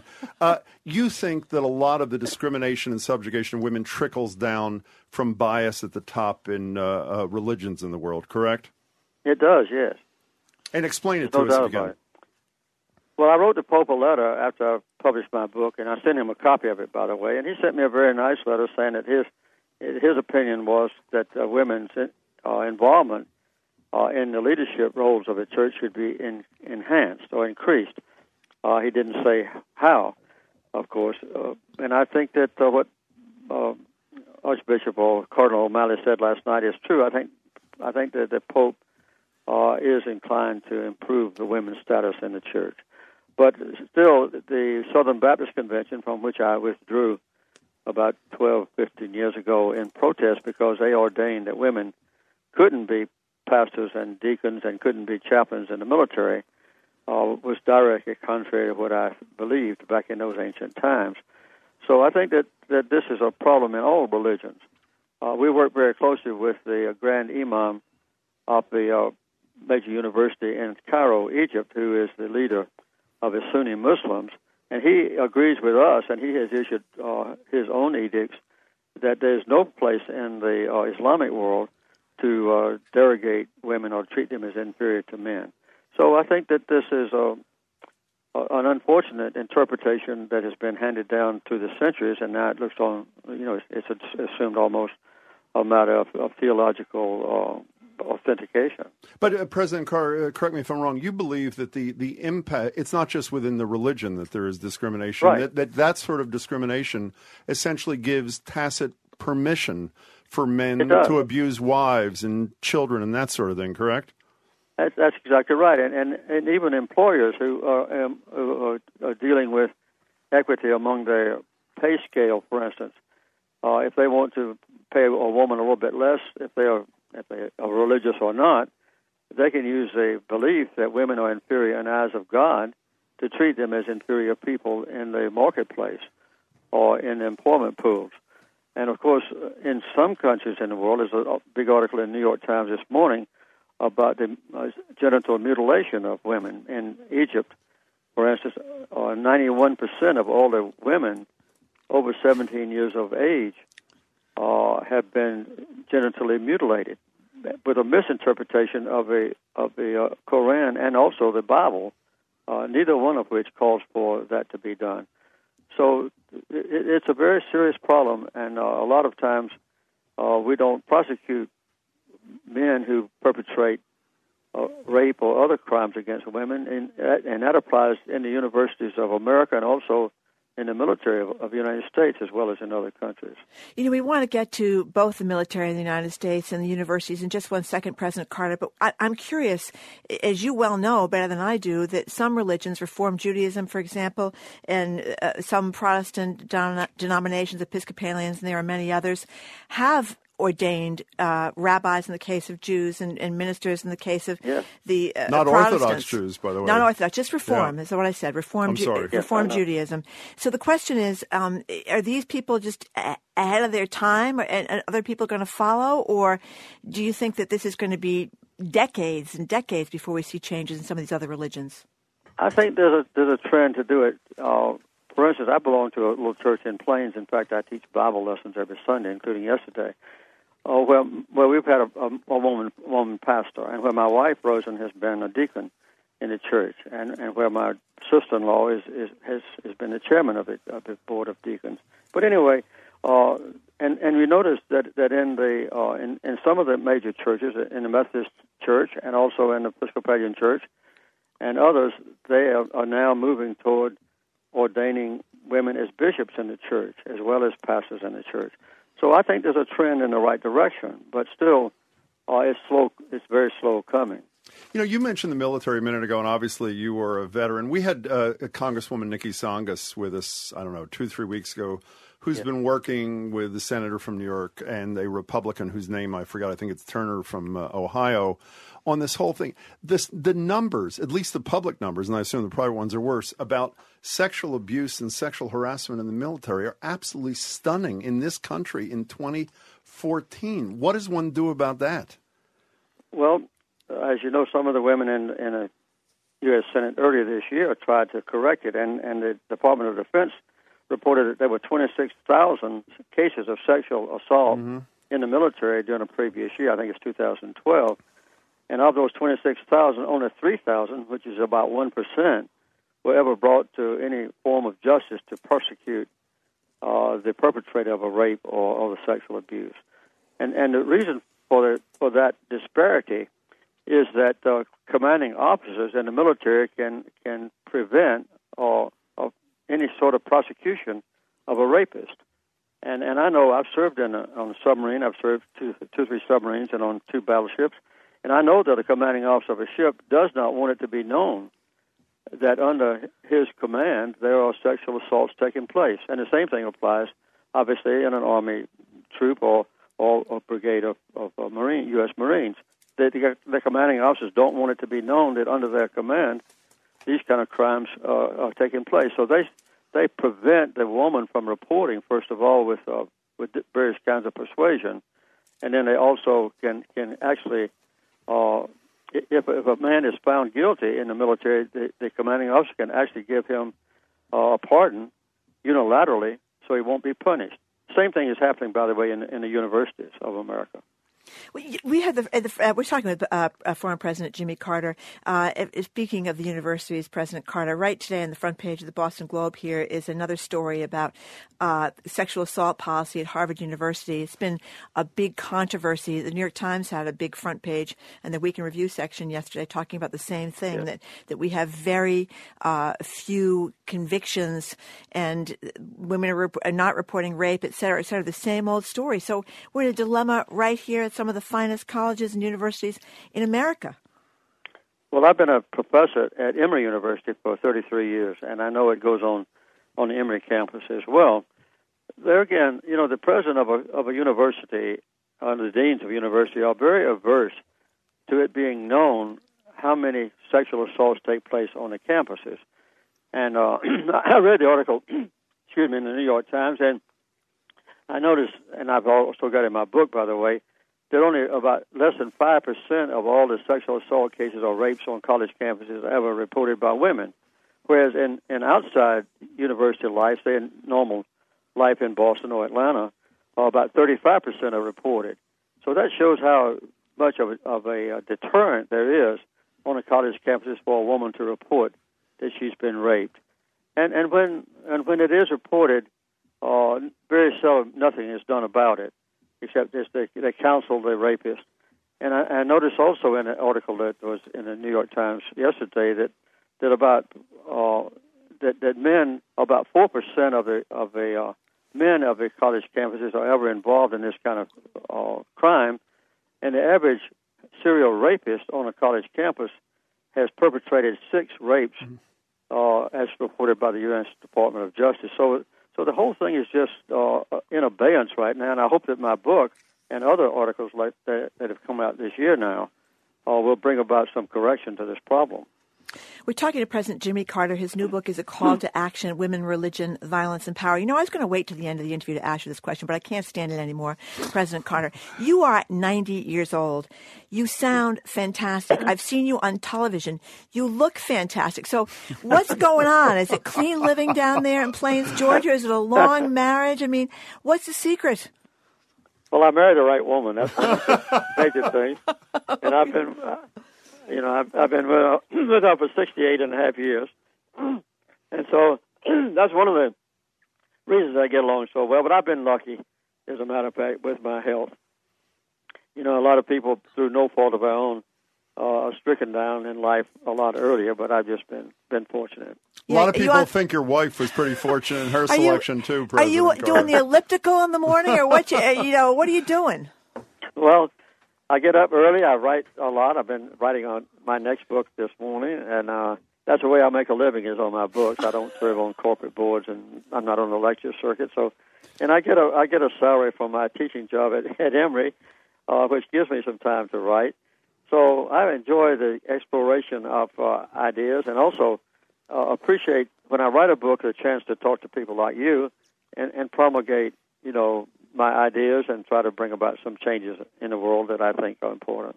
You know, you also write about infanticide, and it, it really hits home with me. Both of my daughters are adopted from China roughly 20 years ago. Uh, and when the adoption of Chinese girls in America started in earnest roughly 20 years ago, yeah. virtually everybody would say to me, Why are they all girls? and they're all girls because they're the lucky ones, as you know, because there is a huge amount of infanticide lucky. in Asia. Is this as prevalent today as it was 20 and 30 years ago? It is. As a matter of fact, in China now, for every 100 girls, there are 118 boys. Yeah. And in India, there are 114 boys for every 100 girls. And what happens to those other 14 or 18 percent of girls who would be born? They are actually um, murdered or strangled by their own parents. And uh, this happens not only when when the governments like India and China put a limit on the number of people in a family, but it also happens when in other countries where there's extreme poverty and the parents don't think they can support, say, five or six children. They won't have maybe two boys or one boy grow up to take care of them in their old age.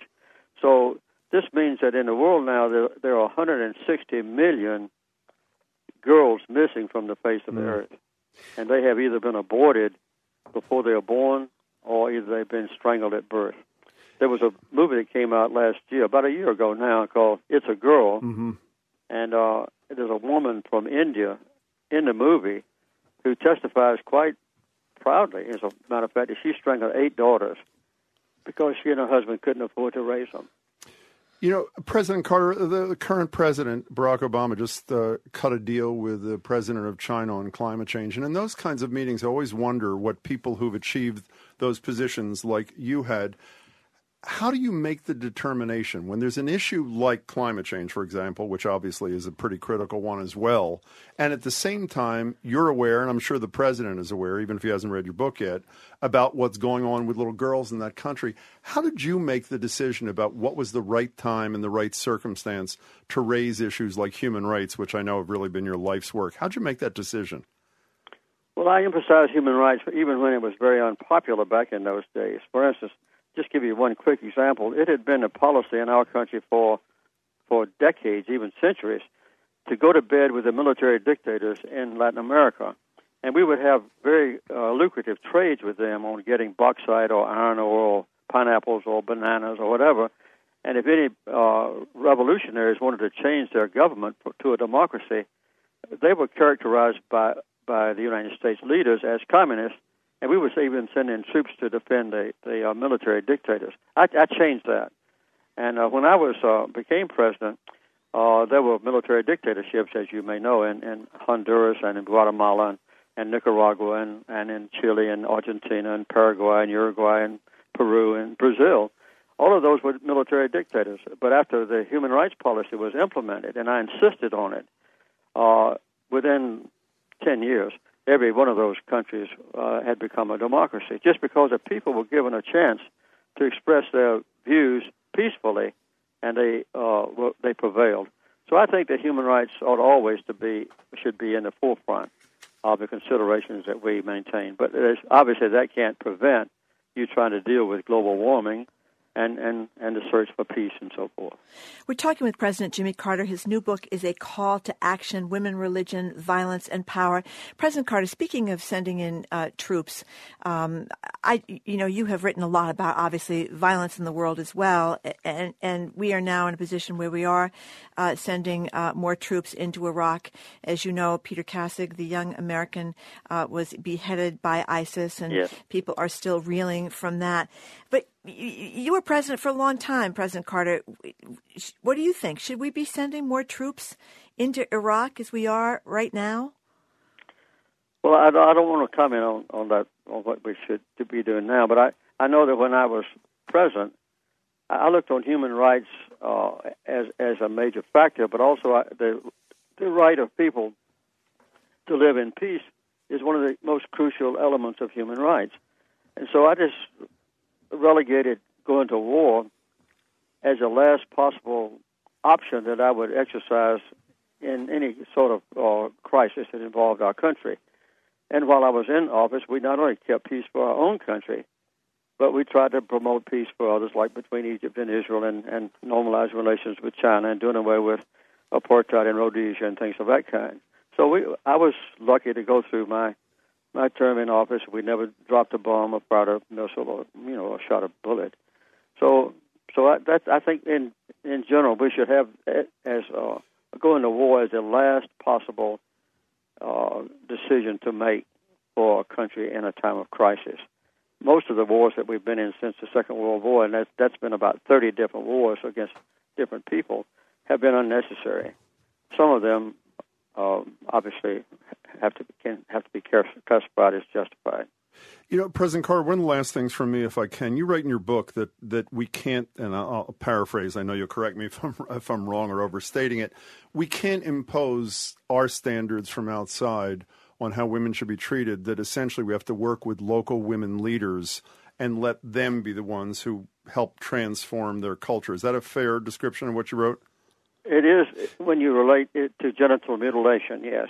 So because it's the it's the mothers in Egypt uh, for instance, and in Somalia and, and Djibouti, who Djibouti who uh, who uh, mutilate the sexual organs of our little girls more than ninety percent of the women, and and that's a decision that's not imposed on the women by by their husbands or by the religious leaders, but it's it's, it's done by women, and, and that's a, a particular issue uh, where women make the decision by by by having the, the the Quran and the Bible, by the way, misinterpreted to convince them that their daughters' uh, genitals must be mutilated so they won't be uh, have sexual satisfaction uh, and so forth. So is it too, is it too broad a leap for me to draw from that example that you wrote about that the same rule should apply to the United States attempting to impose democracies in parts of the world where local leaders are not fighting for democracies, but because we think it's well, best for them, we should try to make it happen? If you use the word impose, I would agree with you completely. I, I think we can encourage democracy. In fact, the Carter Center does that, uh, and, I, and it was a, a, policy that I adopted when I left the White House. Uh, we began the, the policy, uh, which has now been adopted by others, of monitoring democratic elections in, in troubled countries. Mm-hmm. Uh, we just finished our 98th election uh, a week or two ago in Tunisia, and we'll do our 99th election this week uh, with the election of a president in Tunisia. Uh, earlier this this few, last few months, we've been in to Madagascar and Mozambique, for instance. So we we we help with uh, elections all over the world, but we only go in at the invitation of the country involved, and we have to comply and do comply with their rules and regulations. Sometimes their rules and regulations preclude uh, any of the basic elements of a democracy, like in Egypt. We were going to monitor the next election in Egypt, but I, I decided that Egypt didn't have the, the basic principles of democracy uh, available to their people in the upcoming election, so we withdrew in protest. So I think I think from the United States, particularly in a non-governmental organization like the Carter Center, you, you can uh, promote the concepts of democracy or explain to the people not with intrusion, but but mm-hmm. in answer to their questions and so forth. Uh, the advantages of letting the people choose their own leaders. We're talking with President Jimmy Carter. You talk, uh, uh, as you just mentioned, about encouraging democracies in other countries. In your book, A Call to Action, you suggest other steps, 23 other steps actually, that can help blaze the road to progress. Anything uh, particular in the last uh, minute or so that you would like to point out to people to remember? Well, I think the, the best thing to remember is how serious, for instance, we, one that we haven't mentioned is is uh, is slavery. We have a, a higher level of income from from world slavery now than we did even during the time of the 17th and 18th uh, centuries, or even 19th centuries, uh, in the United States and other places with Africans brought to the New World. Uh, the State Department now is required in the United States by the Congress Act to uh, describe slavery in our country, and they report that in the last uh, year uh, data, I think it was 2013, there's 60,000 people living in the United States in slavery and uh, of human bondage. And and in Atlanta is the number one trading post for people coming into this country from others and sold into slavery. Uh, about 80% of them are girls sold into sexual slavery.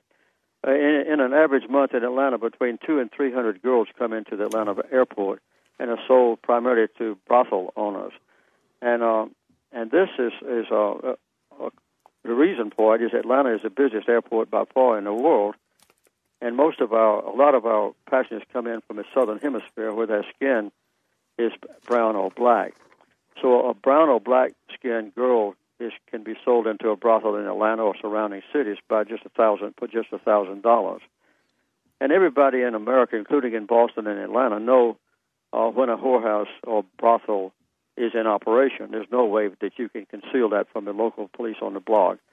And and they either are bribed or they or they get free sexual slavery uh, favors, or they are told by their chief of police and therefore the mayor and city council, let's don't rock the boat mm. On on a whorehouse because uh, that's what the men want, and it doesn't do any real bad uh, have any bad con- consequences. But the problem are is the problem is that that a lot of those girls who are so are in uh, prostitutes were sold into slavery originally, or still are forced into into slavery against their will. Sweden, by the way, is doing something to correct it, and I've been working with uh, the parliaments in France and in Ireland and in Canada who are contemplating adopting the Swedish model. They don't arrest the prostitutes like we do in America. They arrest the brothel owners, the pimps, and the male customers. That was the voice of former President Jimmy Carter. He spoke with us back in 2014 about his book, A Call to Action Women, Religion, Violence, and Power. Carter is now 98 years old. He recently moved, recently moved into hospice care. We're thinking of him, his family, his wife, and what a wonderful, inspiring example he has been, uh, the life he's lived post his presidency.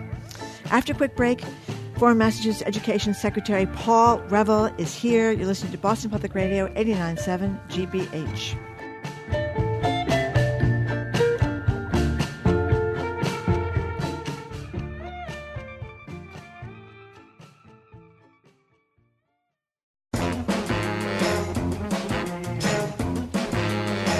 Welcome back to Boston Public Radio. Jim Braude and Margery Eagan. We are live at the Boston Public Library tomorrow. You know, just listening to President Carter, he was 90 years old when we did that interview. He is one incredible man.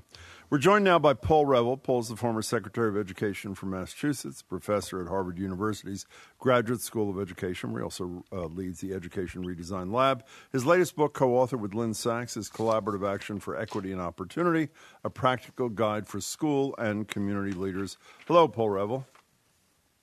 Hello, Jim and Margery. Sorry I can't be there with you. We're oh, that's okay. Anyway. That's okay.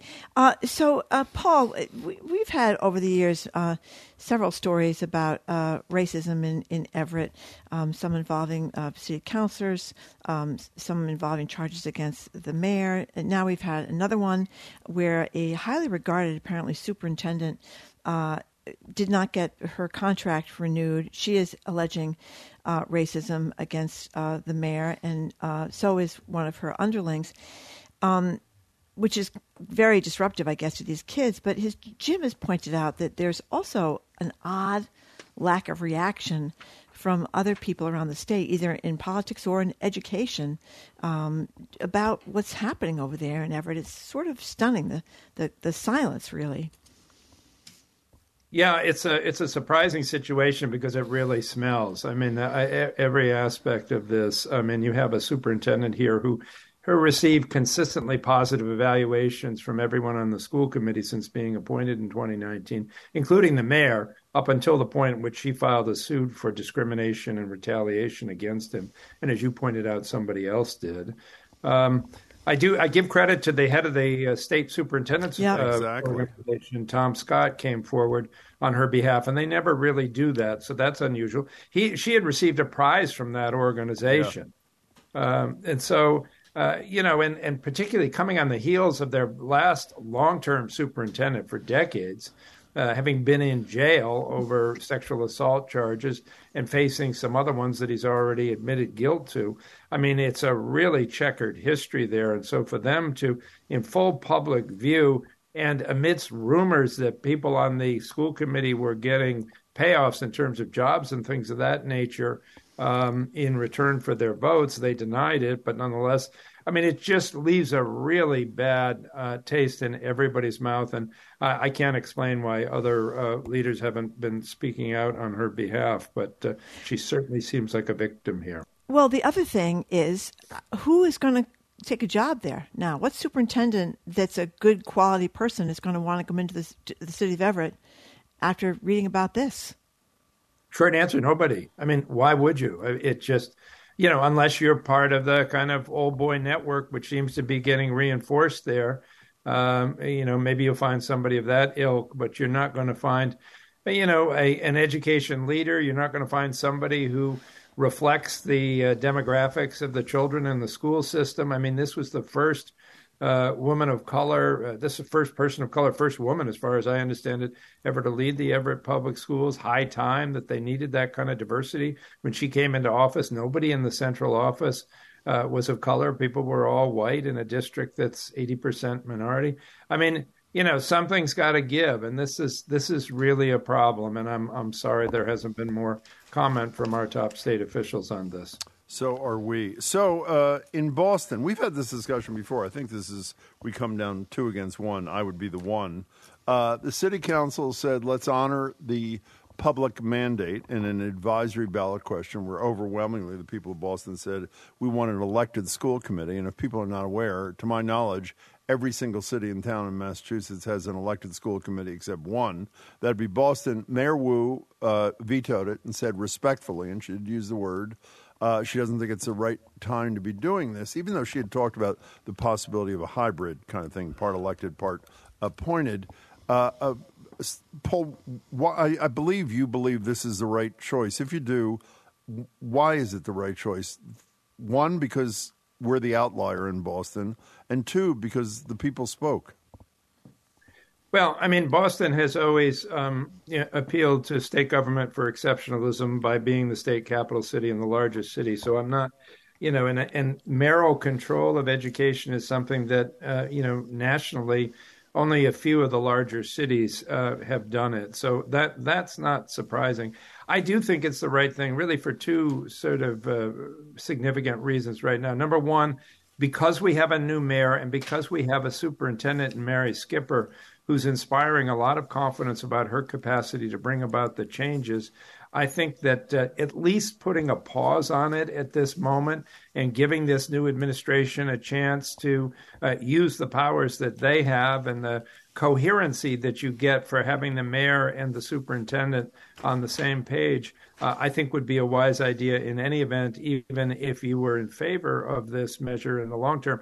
I'm not in favor of it. I'm old enough to uh, to to know the history of the Boston School Committee. It was a disaster prior to this um, uh, change being made for, toward mayoral control and mayoral appointment. The committee now is far more demographically representative of the population in the Boston public schools than it ever was. Uh, we don't have the kind of divisiveness. We had a 13 member committee back uh, when this happened. You had some elected at large, four, I think. You had nine elected by district, so therefore their concerns were about their district rather than about the city as a whole.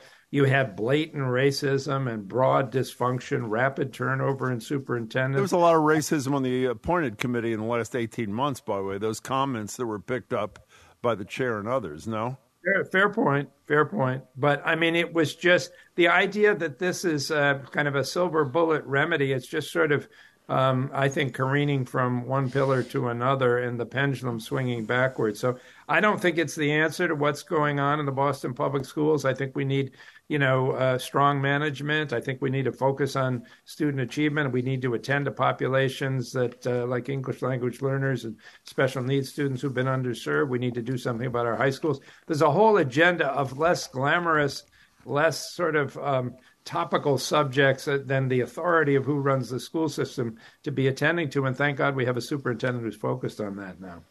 Yeah, you know, uh, early in my career, I covered a lot of school committee meetings, and I, I, was usually horrified by the corruption and the. I mean, a lot of school committees spend a lot of time giving people jobs, and and that's not always a great um, uh, thing to be doing. Their focus was on that and not on the, the, schools. And I, what would the platforms be in Boston, Jim? I'm running for the MCAS. I'm running against the MCAS. I'm running for what are the platforms schools, in the 350 them. cities and towns? That have elected school committees now.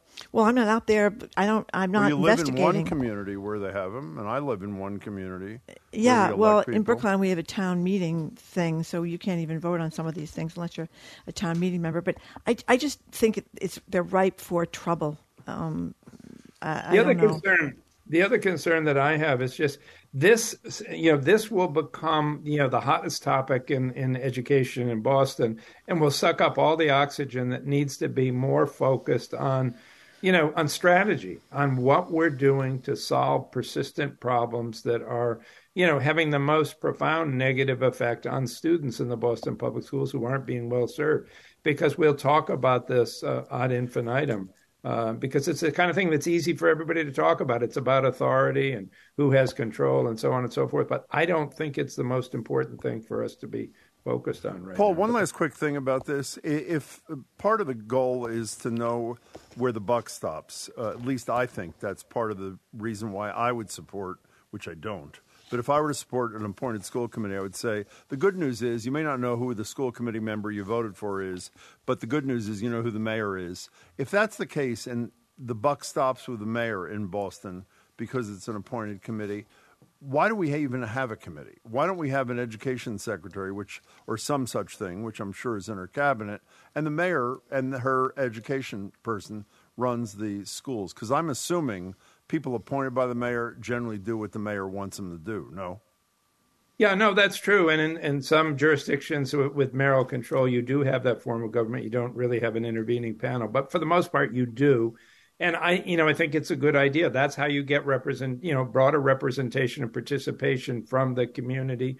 You have regular meetings that are open to the public, and people can come and testify. Mm-hmm. The mayor doesn't want to be the chief executive of the school system, uh, but the mayor wants to have a sort of control over, broadly speaking, policy and and uh, and major strategies that are implemented. So I think having a board so that the community has a regular way to interact with the school system and, uh, and and and members of that committee who have power and authority. I mean, they can have uh, they can have uh, you know their own views on what needs to be done, and those views sometimes, incidentally, depart from the mayor's view on on, on what needs to be done. Uh, so I, I, I, think it's a it's a good intermediary body um, that ensures community participation. We're talking with Paul Reville, our education man. You know, I, am not in favor of um, illegal teacher strikes. Um, However, but Margery. the teachers in Woburn had a very good point when they were fighting, at least in part, for higher pay for the uh, paraprofessionals in the classroom. They deal a lot of times with kids with special needs. They help out the teachers. I was stunned to learn uh, that uh, in in in Quincy and New Bedford, apparently these paraprofessionals don't even get the minimum wage in, in the classroom. Uh, the Globe story pointed out to, I think it was Lexington, uh, where this uh, teacher that was a paraprofessional was getting $38,000 a year, less than half the average teacher salary there. So there's a legitimate problem with pay for these uh, paraprofessionals. Seems to me. No question. No question. I mean, uh, that same article points out that 85% of the paras statewide make less than 30,000. Yeah. So 38,000, 85% making less than 30. So, yeah, it's a poverty wage, and uh, and they're having to work other jobs or having to go on welfare or food stamps or whatever to to uh, provide for themselves, and it's just uh, you know they're part of the educational equation. So I I think it's a perfectly legitimate issue for. Um, uh, you know, for the MTA to be working on and bargaining for, and uh, you know, we've got we've become increasingly dependent as a as special education population has increased in Massachusetts. The degree of need has increased, and the pressure for inclusion, which means moving students with disabilities into the mainstream, has increased. You can't do that properly unless you have paras. So we absolutely need them, and uh, particularly in these times of labor shortages.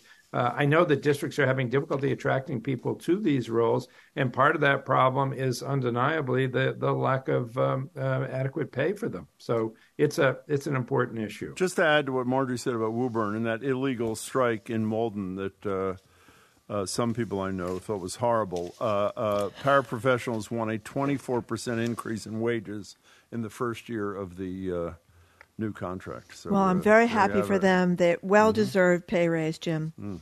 Hmm It was a central think- issue I in, think, in the you know, as I illegal strike, Margery. It was an Well, illegal strike. Yeah. I mean, that's just a matter of fact, Jim. Right? I mean, it is illegal, but but you know that that's another question. I mean, that's a whole separate question. Should we should we have legal strikes of public employees, and is that a good thing? Um, that's a different question in my mind. Should we pay fairly these these uh, uh, paraprofessionals?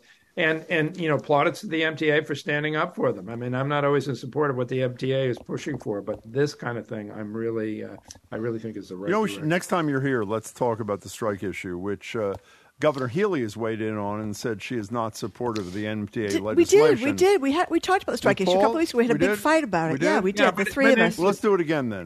It's an interesting Commonwealth magazine. Michael Jonas did a good uh, piece He's on this recently, saying that you know the farther people were from the front lines of education, the more likely they were to lend their support to the idea of strikes. Uh, the closer people are, you know, if you get down to the level of Maura Healey or Jeff Riley, the less likely they are to to uh, support the idea that uh, you know parents and students should be uh, pushed out of school over bargaining issues. Well, well said, Paul Reville. Well, How about except that, Jim? for some of us who have been in strike in the quasi public sector earlier in our lives, Yeah. sometimes the students and the clients actually benefit from that uh, that decision to. well, I'm uh, not sure the students do. The teachers do. I'm not sure the tu- Well, I would say if you have paraprofessionals, for example, in Malden, we just talked Mhm. about making a living wage as opposed to before.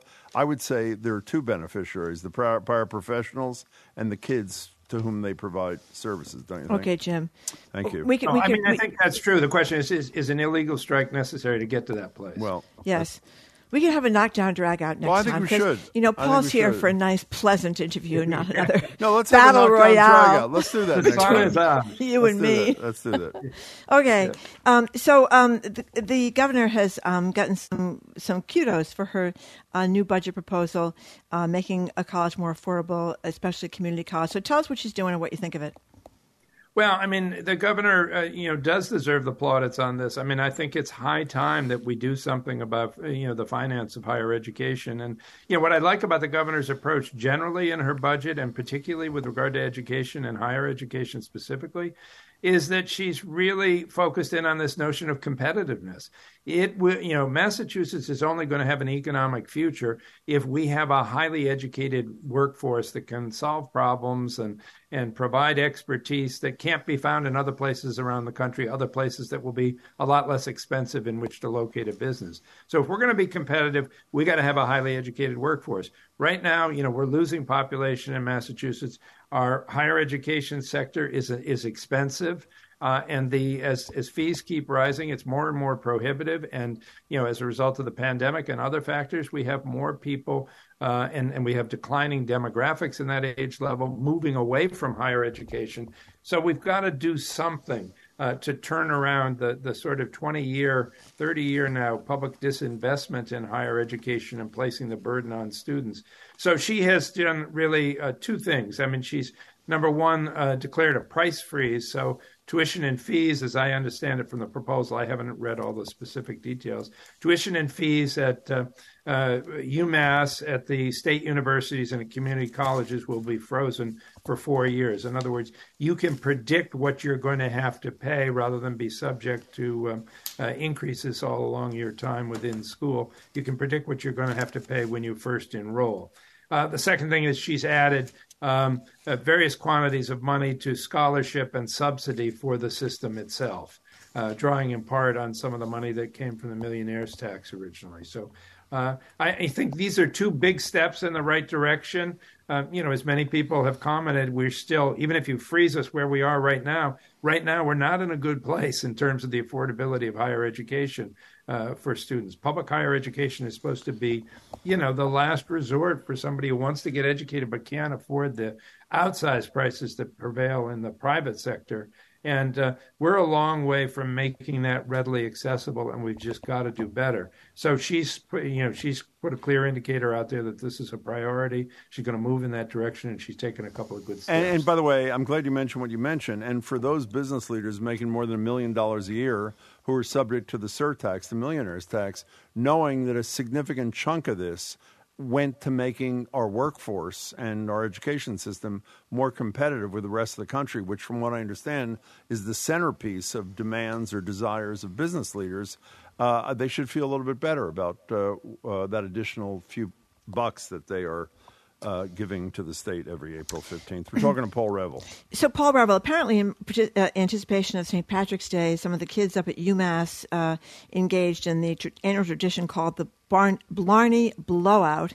And this, uh, for a while, they've in- indulged this uh, drinking fad uh, involving something called the Borg. So, here, a little sound from a TikTok from a college kid explaining how you make the Borg. So first you need a, a gallon of water. You want to pour out about half of it. Now it's time to add your liquor. Today we're using Tito's vodka. I put in probably like a third of this. And the final real step in making a Borg is to add your Mio or some Crystal Light. But I like to add some special juice, so I'm gonna throw in a Celsius. This is the sparkling wild berry flavor. And then lastly, because it's only 1 p.m., we're gonna add some liquid IV so we don't get hungover at midnight. It's really good.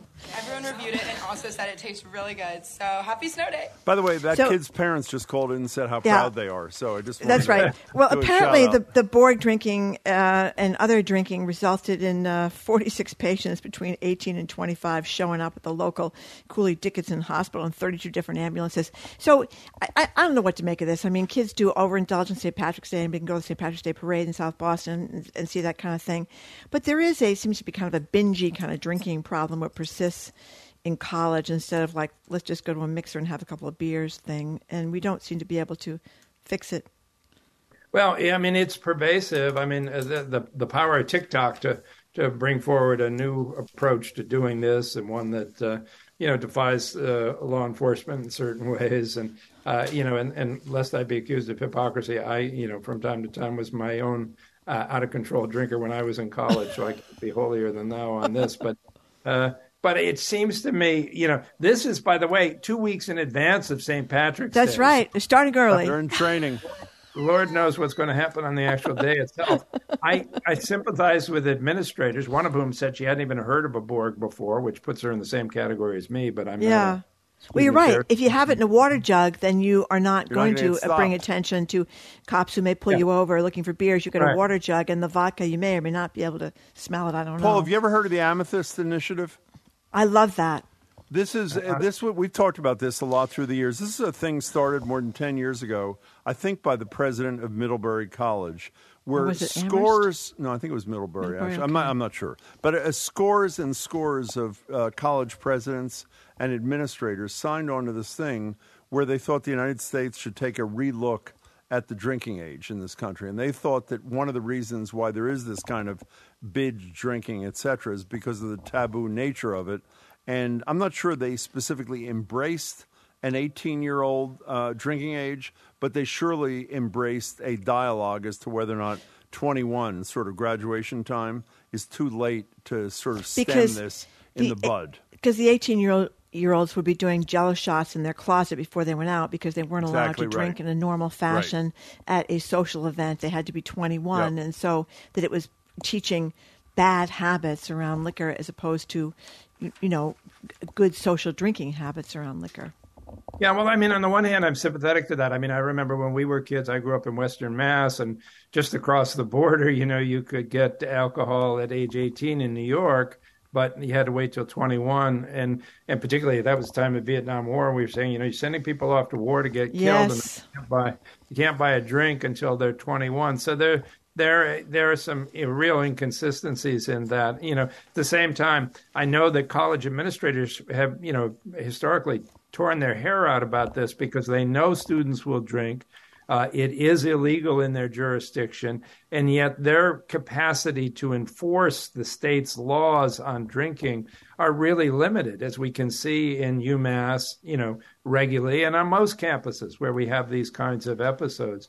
And so, I, I mean, philosophically, theoretically, that you know that that argument uh, makes some sense to me. Culturally, you know, that we've we've made it taboo, even though you know, I mean, at high school level, we know kids are drinking, and I think you know people who are concerned about road safety are worried that if you move the age down, then you make it possible, you know, for 16 years old, 15 years old, 14 year olds to get it, and and uh, you know they'll be out on the roads and things of that nature.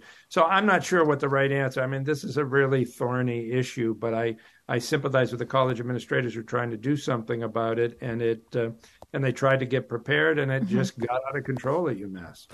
Well, we're glad you got things under control, uh, Paul Reville, after you got I out of his college. life, yes. you slowed I down did. your pace. yeah, I did. Yeah. Well, I think there's a lot of heavy drinking that goes on in the college years, right? And sometimes even into the early 20s. But anyway, thank you very much Good for being with you, us Paul. today, Paul Reville. Appreciate it. All right, good to be with Thank you. you. Thank you. Uh, Thank you. Yep, you too. We've been speaking with Paul Reville, former Secretary of Education, professor at Harvard University's Graduate School of Education, where he leads the Ed Redesign Lab. His latest book, co authored with Lynn Sacks, A Collaborative Action for Equity and Opportunity Practical Guide for School and Community Leaders. Okay, coming up, we have got a real treat for a Thursday. You're going to hear some great music up next, right here in the Brighton studio. We'll be joined uh, by Nnenna Freelon and Chelsea Green. They're here for the Boston Celebrity Series Jazz Festival. We're going to hear about that, and we're going to hear their sound. That's next on Boston Public Radio, 89.7 GBH.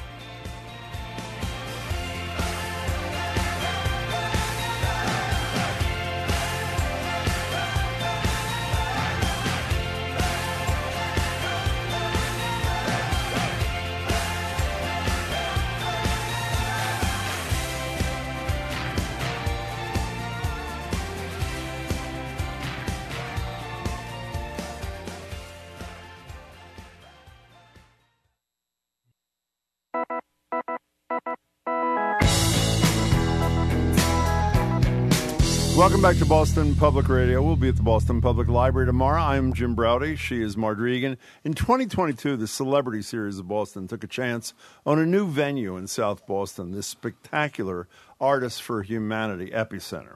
The string of shows ended up, no surprise, being a big hit in the center's modern, intimate atmosphere, drinks available. So they're trying their luck for a second time. Right now, they're calling it the Celebrity Series Jazz Festival. It started yesterday. It'll run through March 11th. Tomorrow night at 7, multi Grammy nominated singer Nnenna Freelon will perform alongside violinist Chelsea Green and Brandon McCune.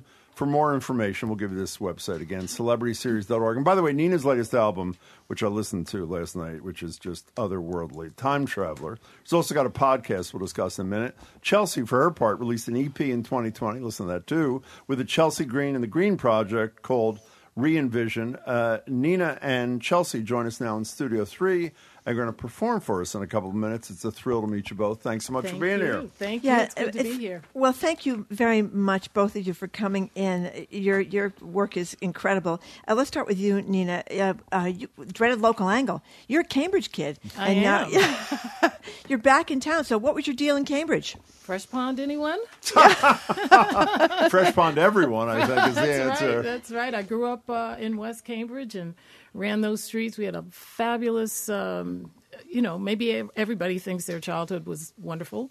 Mine really was.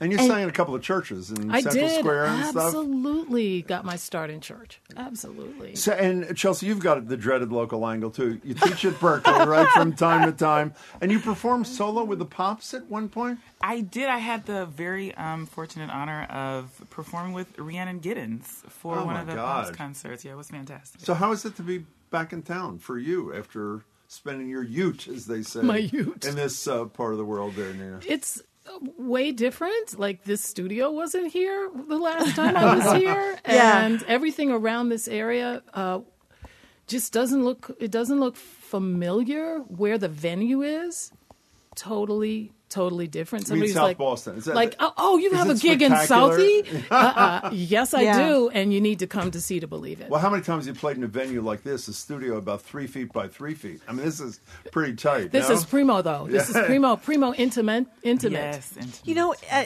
uh, Nnenna, b- b- before I play and, and talk more about your music, um, I learned preparing to talk with you that you have a podcast, uh, Great Grief.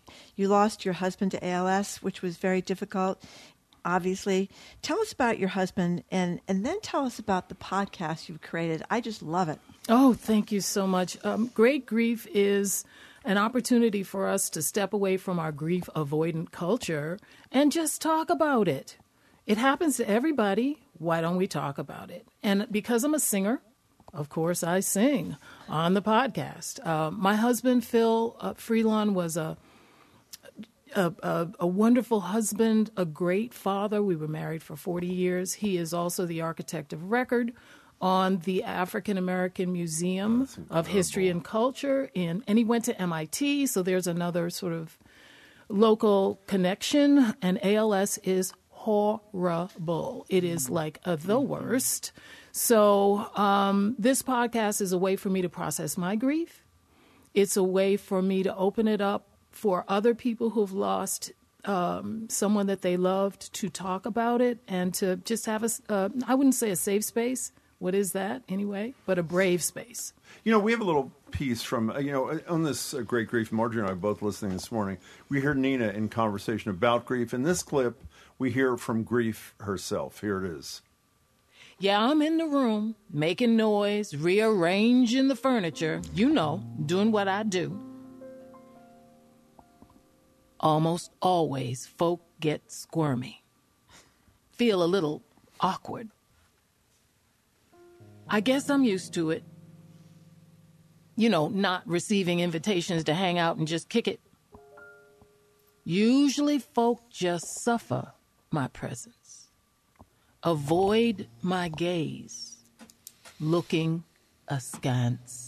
Again, check it out. It's called Great Grief. So, before these two wonderful souls perform, explain what the mission of this Chelsea Green and the Green Project is there, Chelsea Green.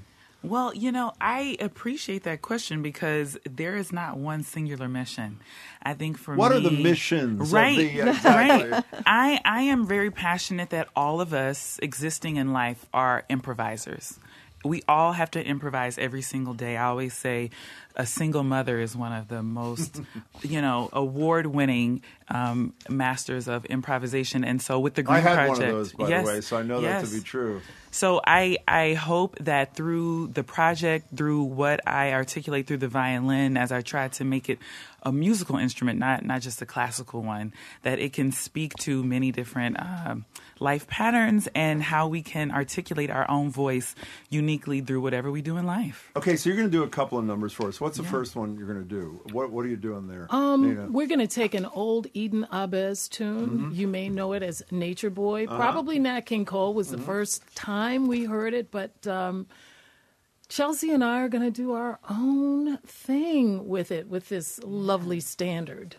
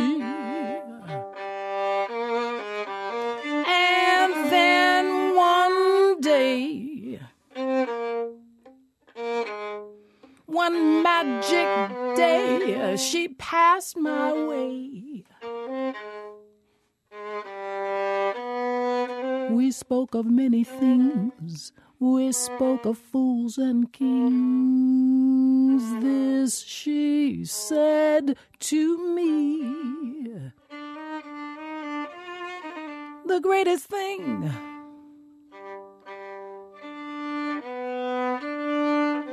that you will ever, ever learn is just to love and be loved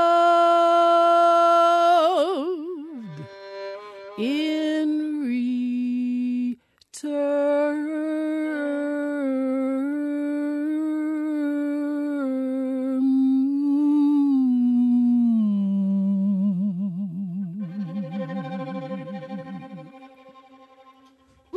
Oh my god! Oh my god! Let me tell you, I hate to make everybody jealous. The only thing better than listening to that was watching the two of you. How much have you two done together, Nnenna? We are actually soulmates. You really are. Let we me are tell you. soulmates. I, I we we don't want to talk about time because then you'll be like, oh, anybody can do this. But we are connected soul to soul, and that's what makes this possible. When she talked about, when Chelsea talked about improvisation, ninety nine point nine percent of that is listening, but with a heart of a listener. You know, not just being quiet while somebody else talks, but really listening for what is said and what is not said.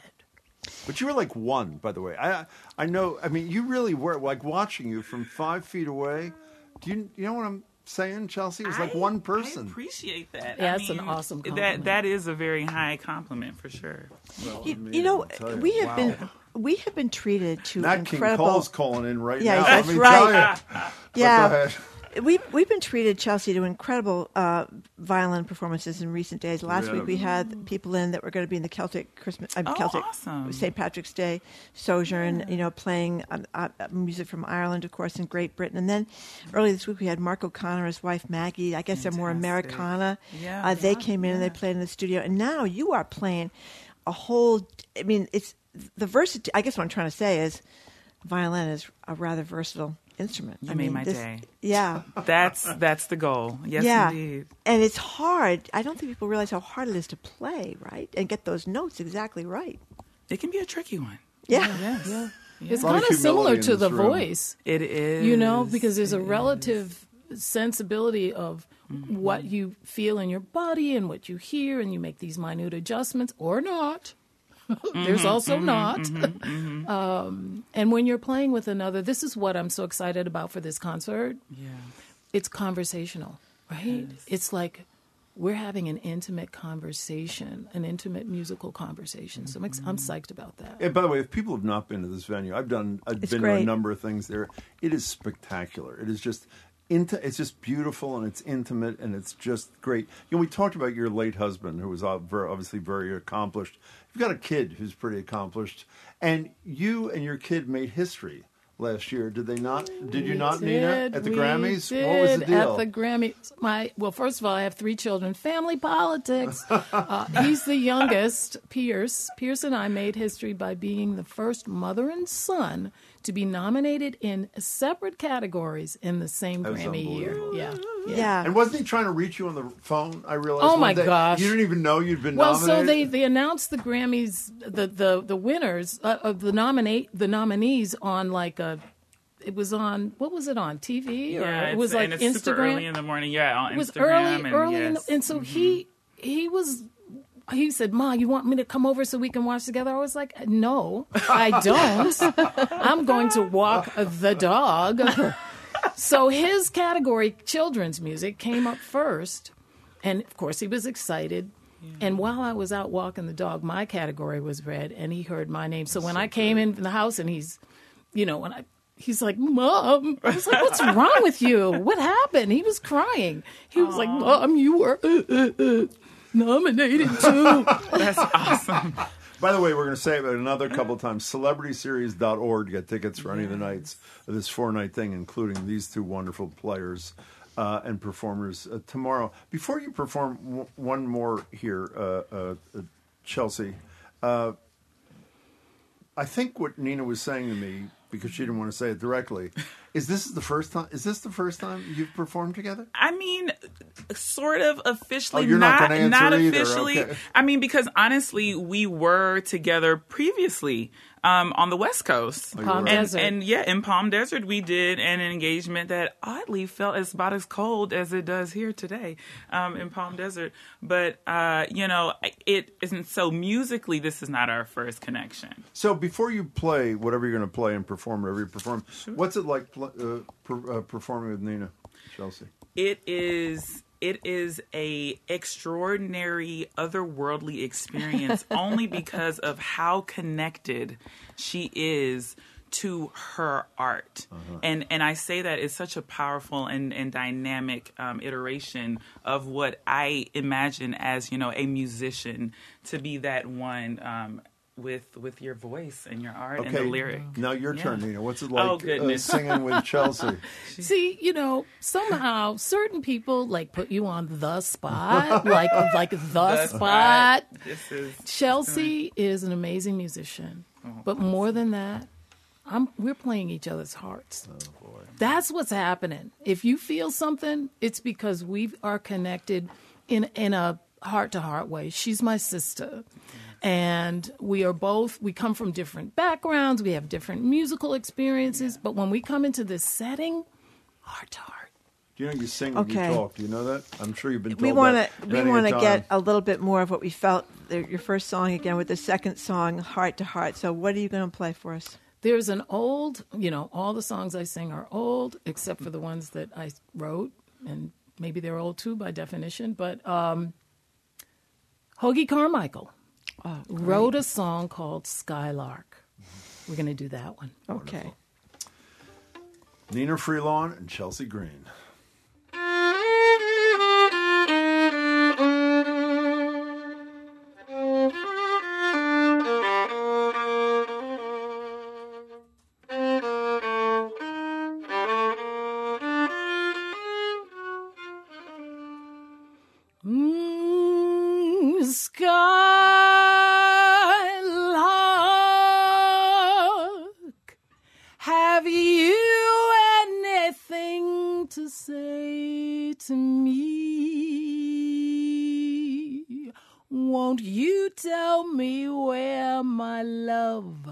Can be? Is there a meadow in the mist? where someone's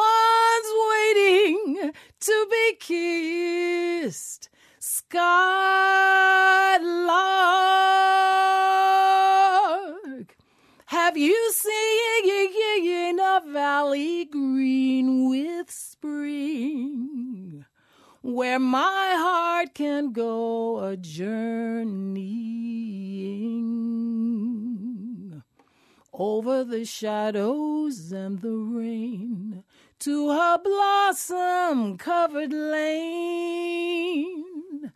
And in your lonely flight, haven't you heard the music in the night? Wonderful music,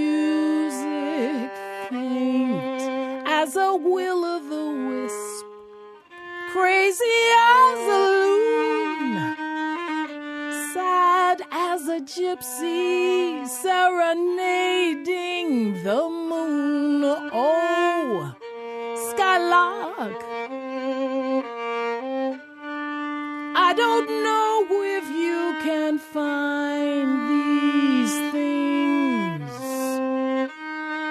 but my heart is riding on your wings.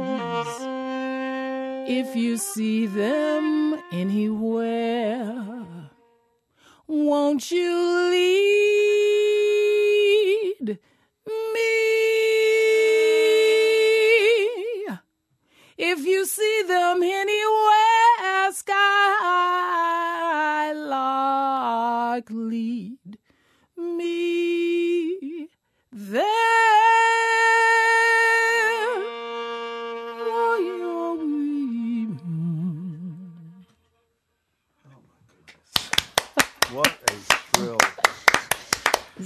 we've been speaking and listening to and hearing the amazing music of Nnenna Freelon and Chelsea Green. Their show is going to be this Friday night, seven o'clock, at the Arts for Humanity. Epicenter in South Boston, as part of the Celebrity Series Jazz Festival. That's this is just a hint of how wonderful the whole event is going to be. For more information and to get tickets, go to celebrityseries.org. That's celebrityseries.org. You were spectacular. Nnenna though. and I mean, Chelsea, thank you so so much for coming, and that Thank was a Thank you that so was an amazing Wow. treat. Okay, from the sublime to the less, uh, much less sublime. After a quick break, Marie Kondo, you may remember her. She was the global leader in living for a clutter-free life of serenity. Well, guess what? Now that she's had a couple of, of, of kids, she's doing a flip-flop. She's embracing the mess.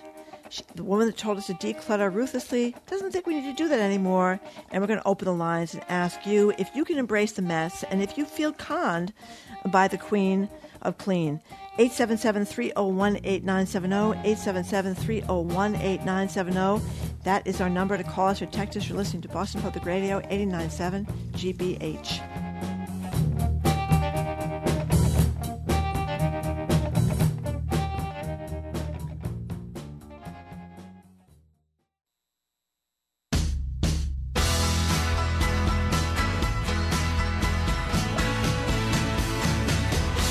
Back to Boston Public Radio. Uh, Jim Braude and Margery Eagan live at the library tomorrow. Let me just repeat: they both were Unbelievable. just Unbelievable. unbelievable. And by the way, it's an intimate venue down there. You get to be It's close great. to the players, the Yep. performers, and they were both just terrific.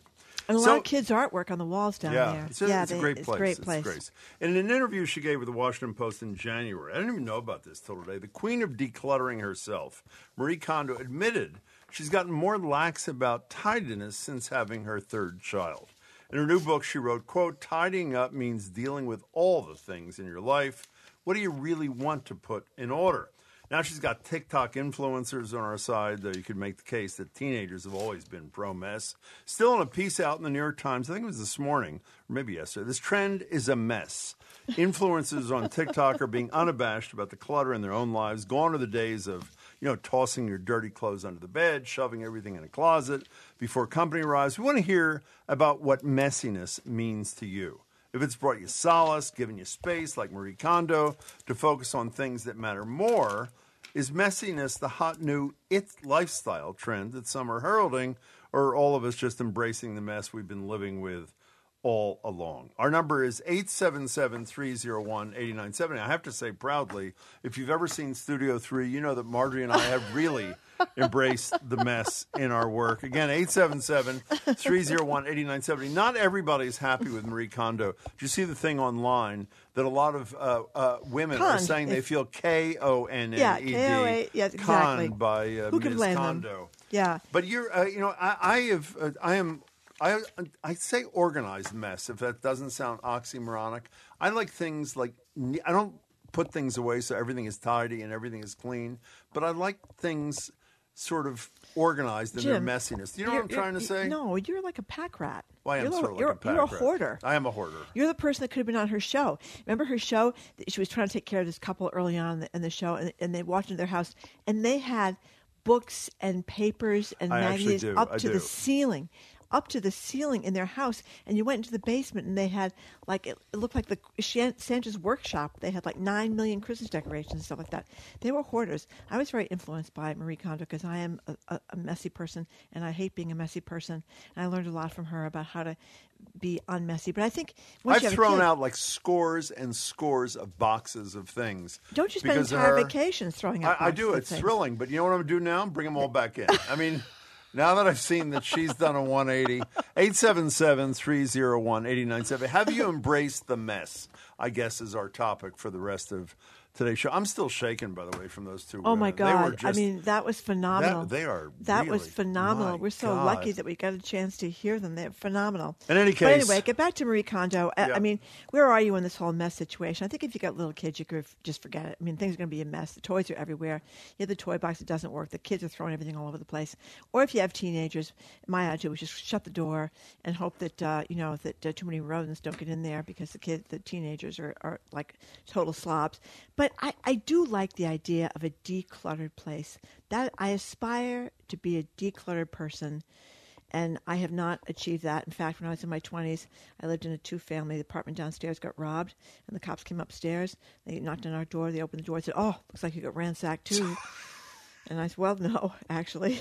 Do you remember we had a You were not Pulitzer ransacked. Before we go to the calls and the text, we had a Pulitzer Prize winning author, and it's horrible. I forget her name for a second. I'll think of it in a minute. Who offered to clean up your mess in. Oh, the studio um, for you? Oh I- yes, I'll think of her Ann- name. in a- Ann. Oh shoot, I can't think Well, of in the any last name. case, Yeah, she- we'll figure out who she is in a minute. That's how bad it is that our guests, Pulitzer Prize winning guests, decide they're going to help Margery declutter her life. Yeah, which mostly is it's gym un- stuff. It's gym stuff in No, there. actually, actually not true. Colin, you're in South Boston. You're first on Boston Public Radio on the demessing hour. Hello there.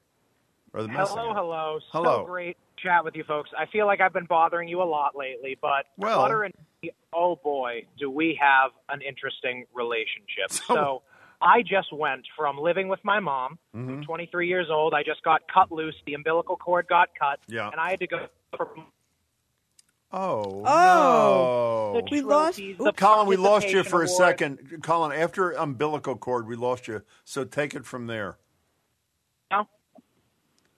We're going to put Colin on hold because I really want to talk to Colin. Oh. We have a horrible connection. We'll uh, hope he can get it in a better spot, and we'll return to him since he has just cut the umbilical cord, I think, days ago, and is now out on his own, and we'll see how he's dealing with that. 877 301 8097. By the way, Marie Kondo's original advice, till she, she did a 180, is what is it? One, does it spark joy? You hold up the Yes. item. I, that was really helpful. And two, if you haven't used something, is it in six months? I think it's a year. Oh, or whatever Yeah. it is. Toss You- the damn you- thing. it's well, you really don't just helpful. toss it, Jim. You don't. A, there's a process. What is it? You you hold the item in your arm, say it in your hand, Oh, say it's a thank it. sweater, You thank it. and you thank it for its service, and and you say how much you loved it and Yeah. how it had sparked joy in you previously, But no it more. no longer sparks joy in Uh-huh. you. So you either decide to give it to Goodwill, Boomerangs. or or or boomerangs. That's right. Or you throw it out, but you can't throw out textiles.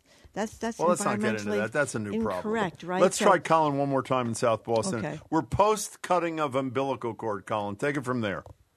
Okay, so I had to go from a bedroom full of my stuff to Yeah. a broom closet apartment with two roommates, Ooh. and it was probably the hardest thing ever to get rid of these things. Even though, you know, clutter is is cluttering the mind, cluttering the life, and I just found it so hard to throw out these participation medals. And I think, you know, seeing that 180 makes me almost think, wow. So how did it maybe I go? I know it was hard. How did it go? So I'll, I'll give you one anecdotal uh, Please do. moment of the decluttering. Please. So last night, it was December 16th, a dark, cold evening. Mhm. My brother rented a U-Haul truck, put the last of my junk in it, and said, "All right, throw out what you want, take the rest of your apartment. This is it." And we were in the Square One Mall parking lot in Saugus, throwing out all manner of things of knickknacks, books, etc Mm-hmm. into this dumpster and then I took the rest of my apartment and that was all. And it was wow, so freeing yet I felt like so much of my childhood was torn away. But really, what does it matter if I remember the things? Let me know? tell you, the are very few It's calls a where I laugh and I cry in the same call. And Colin, I did in yours. Thank you very much for your uh, contribution to our show. Jim, I've got the author that we couldn't remember the name Who? of. I'm ashamed on us because she's a great author. Yeah. Ann Patchett. No, it wasn't she Ann wrote Patchett. Bel She was here, but it She wasn't wrote her. Bel Canto, Commonwealth, State of Wonder. Yeah, it was Ann No, I know we had her, but she wasn't the one that cleaned. Was she the one that offered to clean up your Yes, stuff? yes. Okay, Ann Patchett. You know why was. her, another one of her books was called? No. Truth and Beauty. And she came into our studio, and she was absolutely horrified. Well, her most famous book, for which she won the Pulitzer, I believe, was "Messy Room, Messy Mind." Was it not? I believe that was. It. You know her. what Marie Kondo also did? She had a certain way of folding things up. You're like you're supposed to fold if you're underpants, if you're a woman, into like up into these little like a like a little package. And I thought you so roll they- them. Don't you roll them? Well, you kind of roll them, Yeah. yeah. But and so they would all stand up the right way in your drawer, and you're Yeah. supposed to roll up the t-shirts.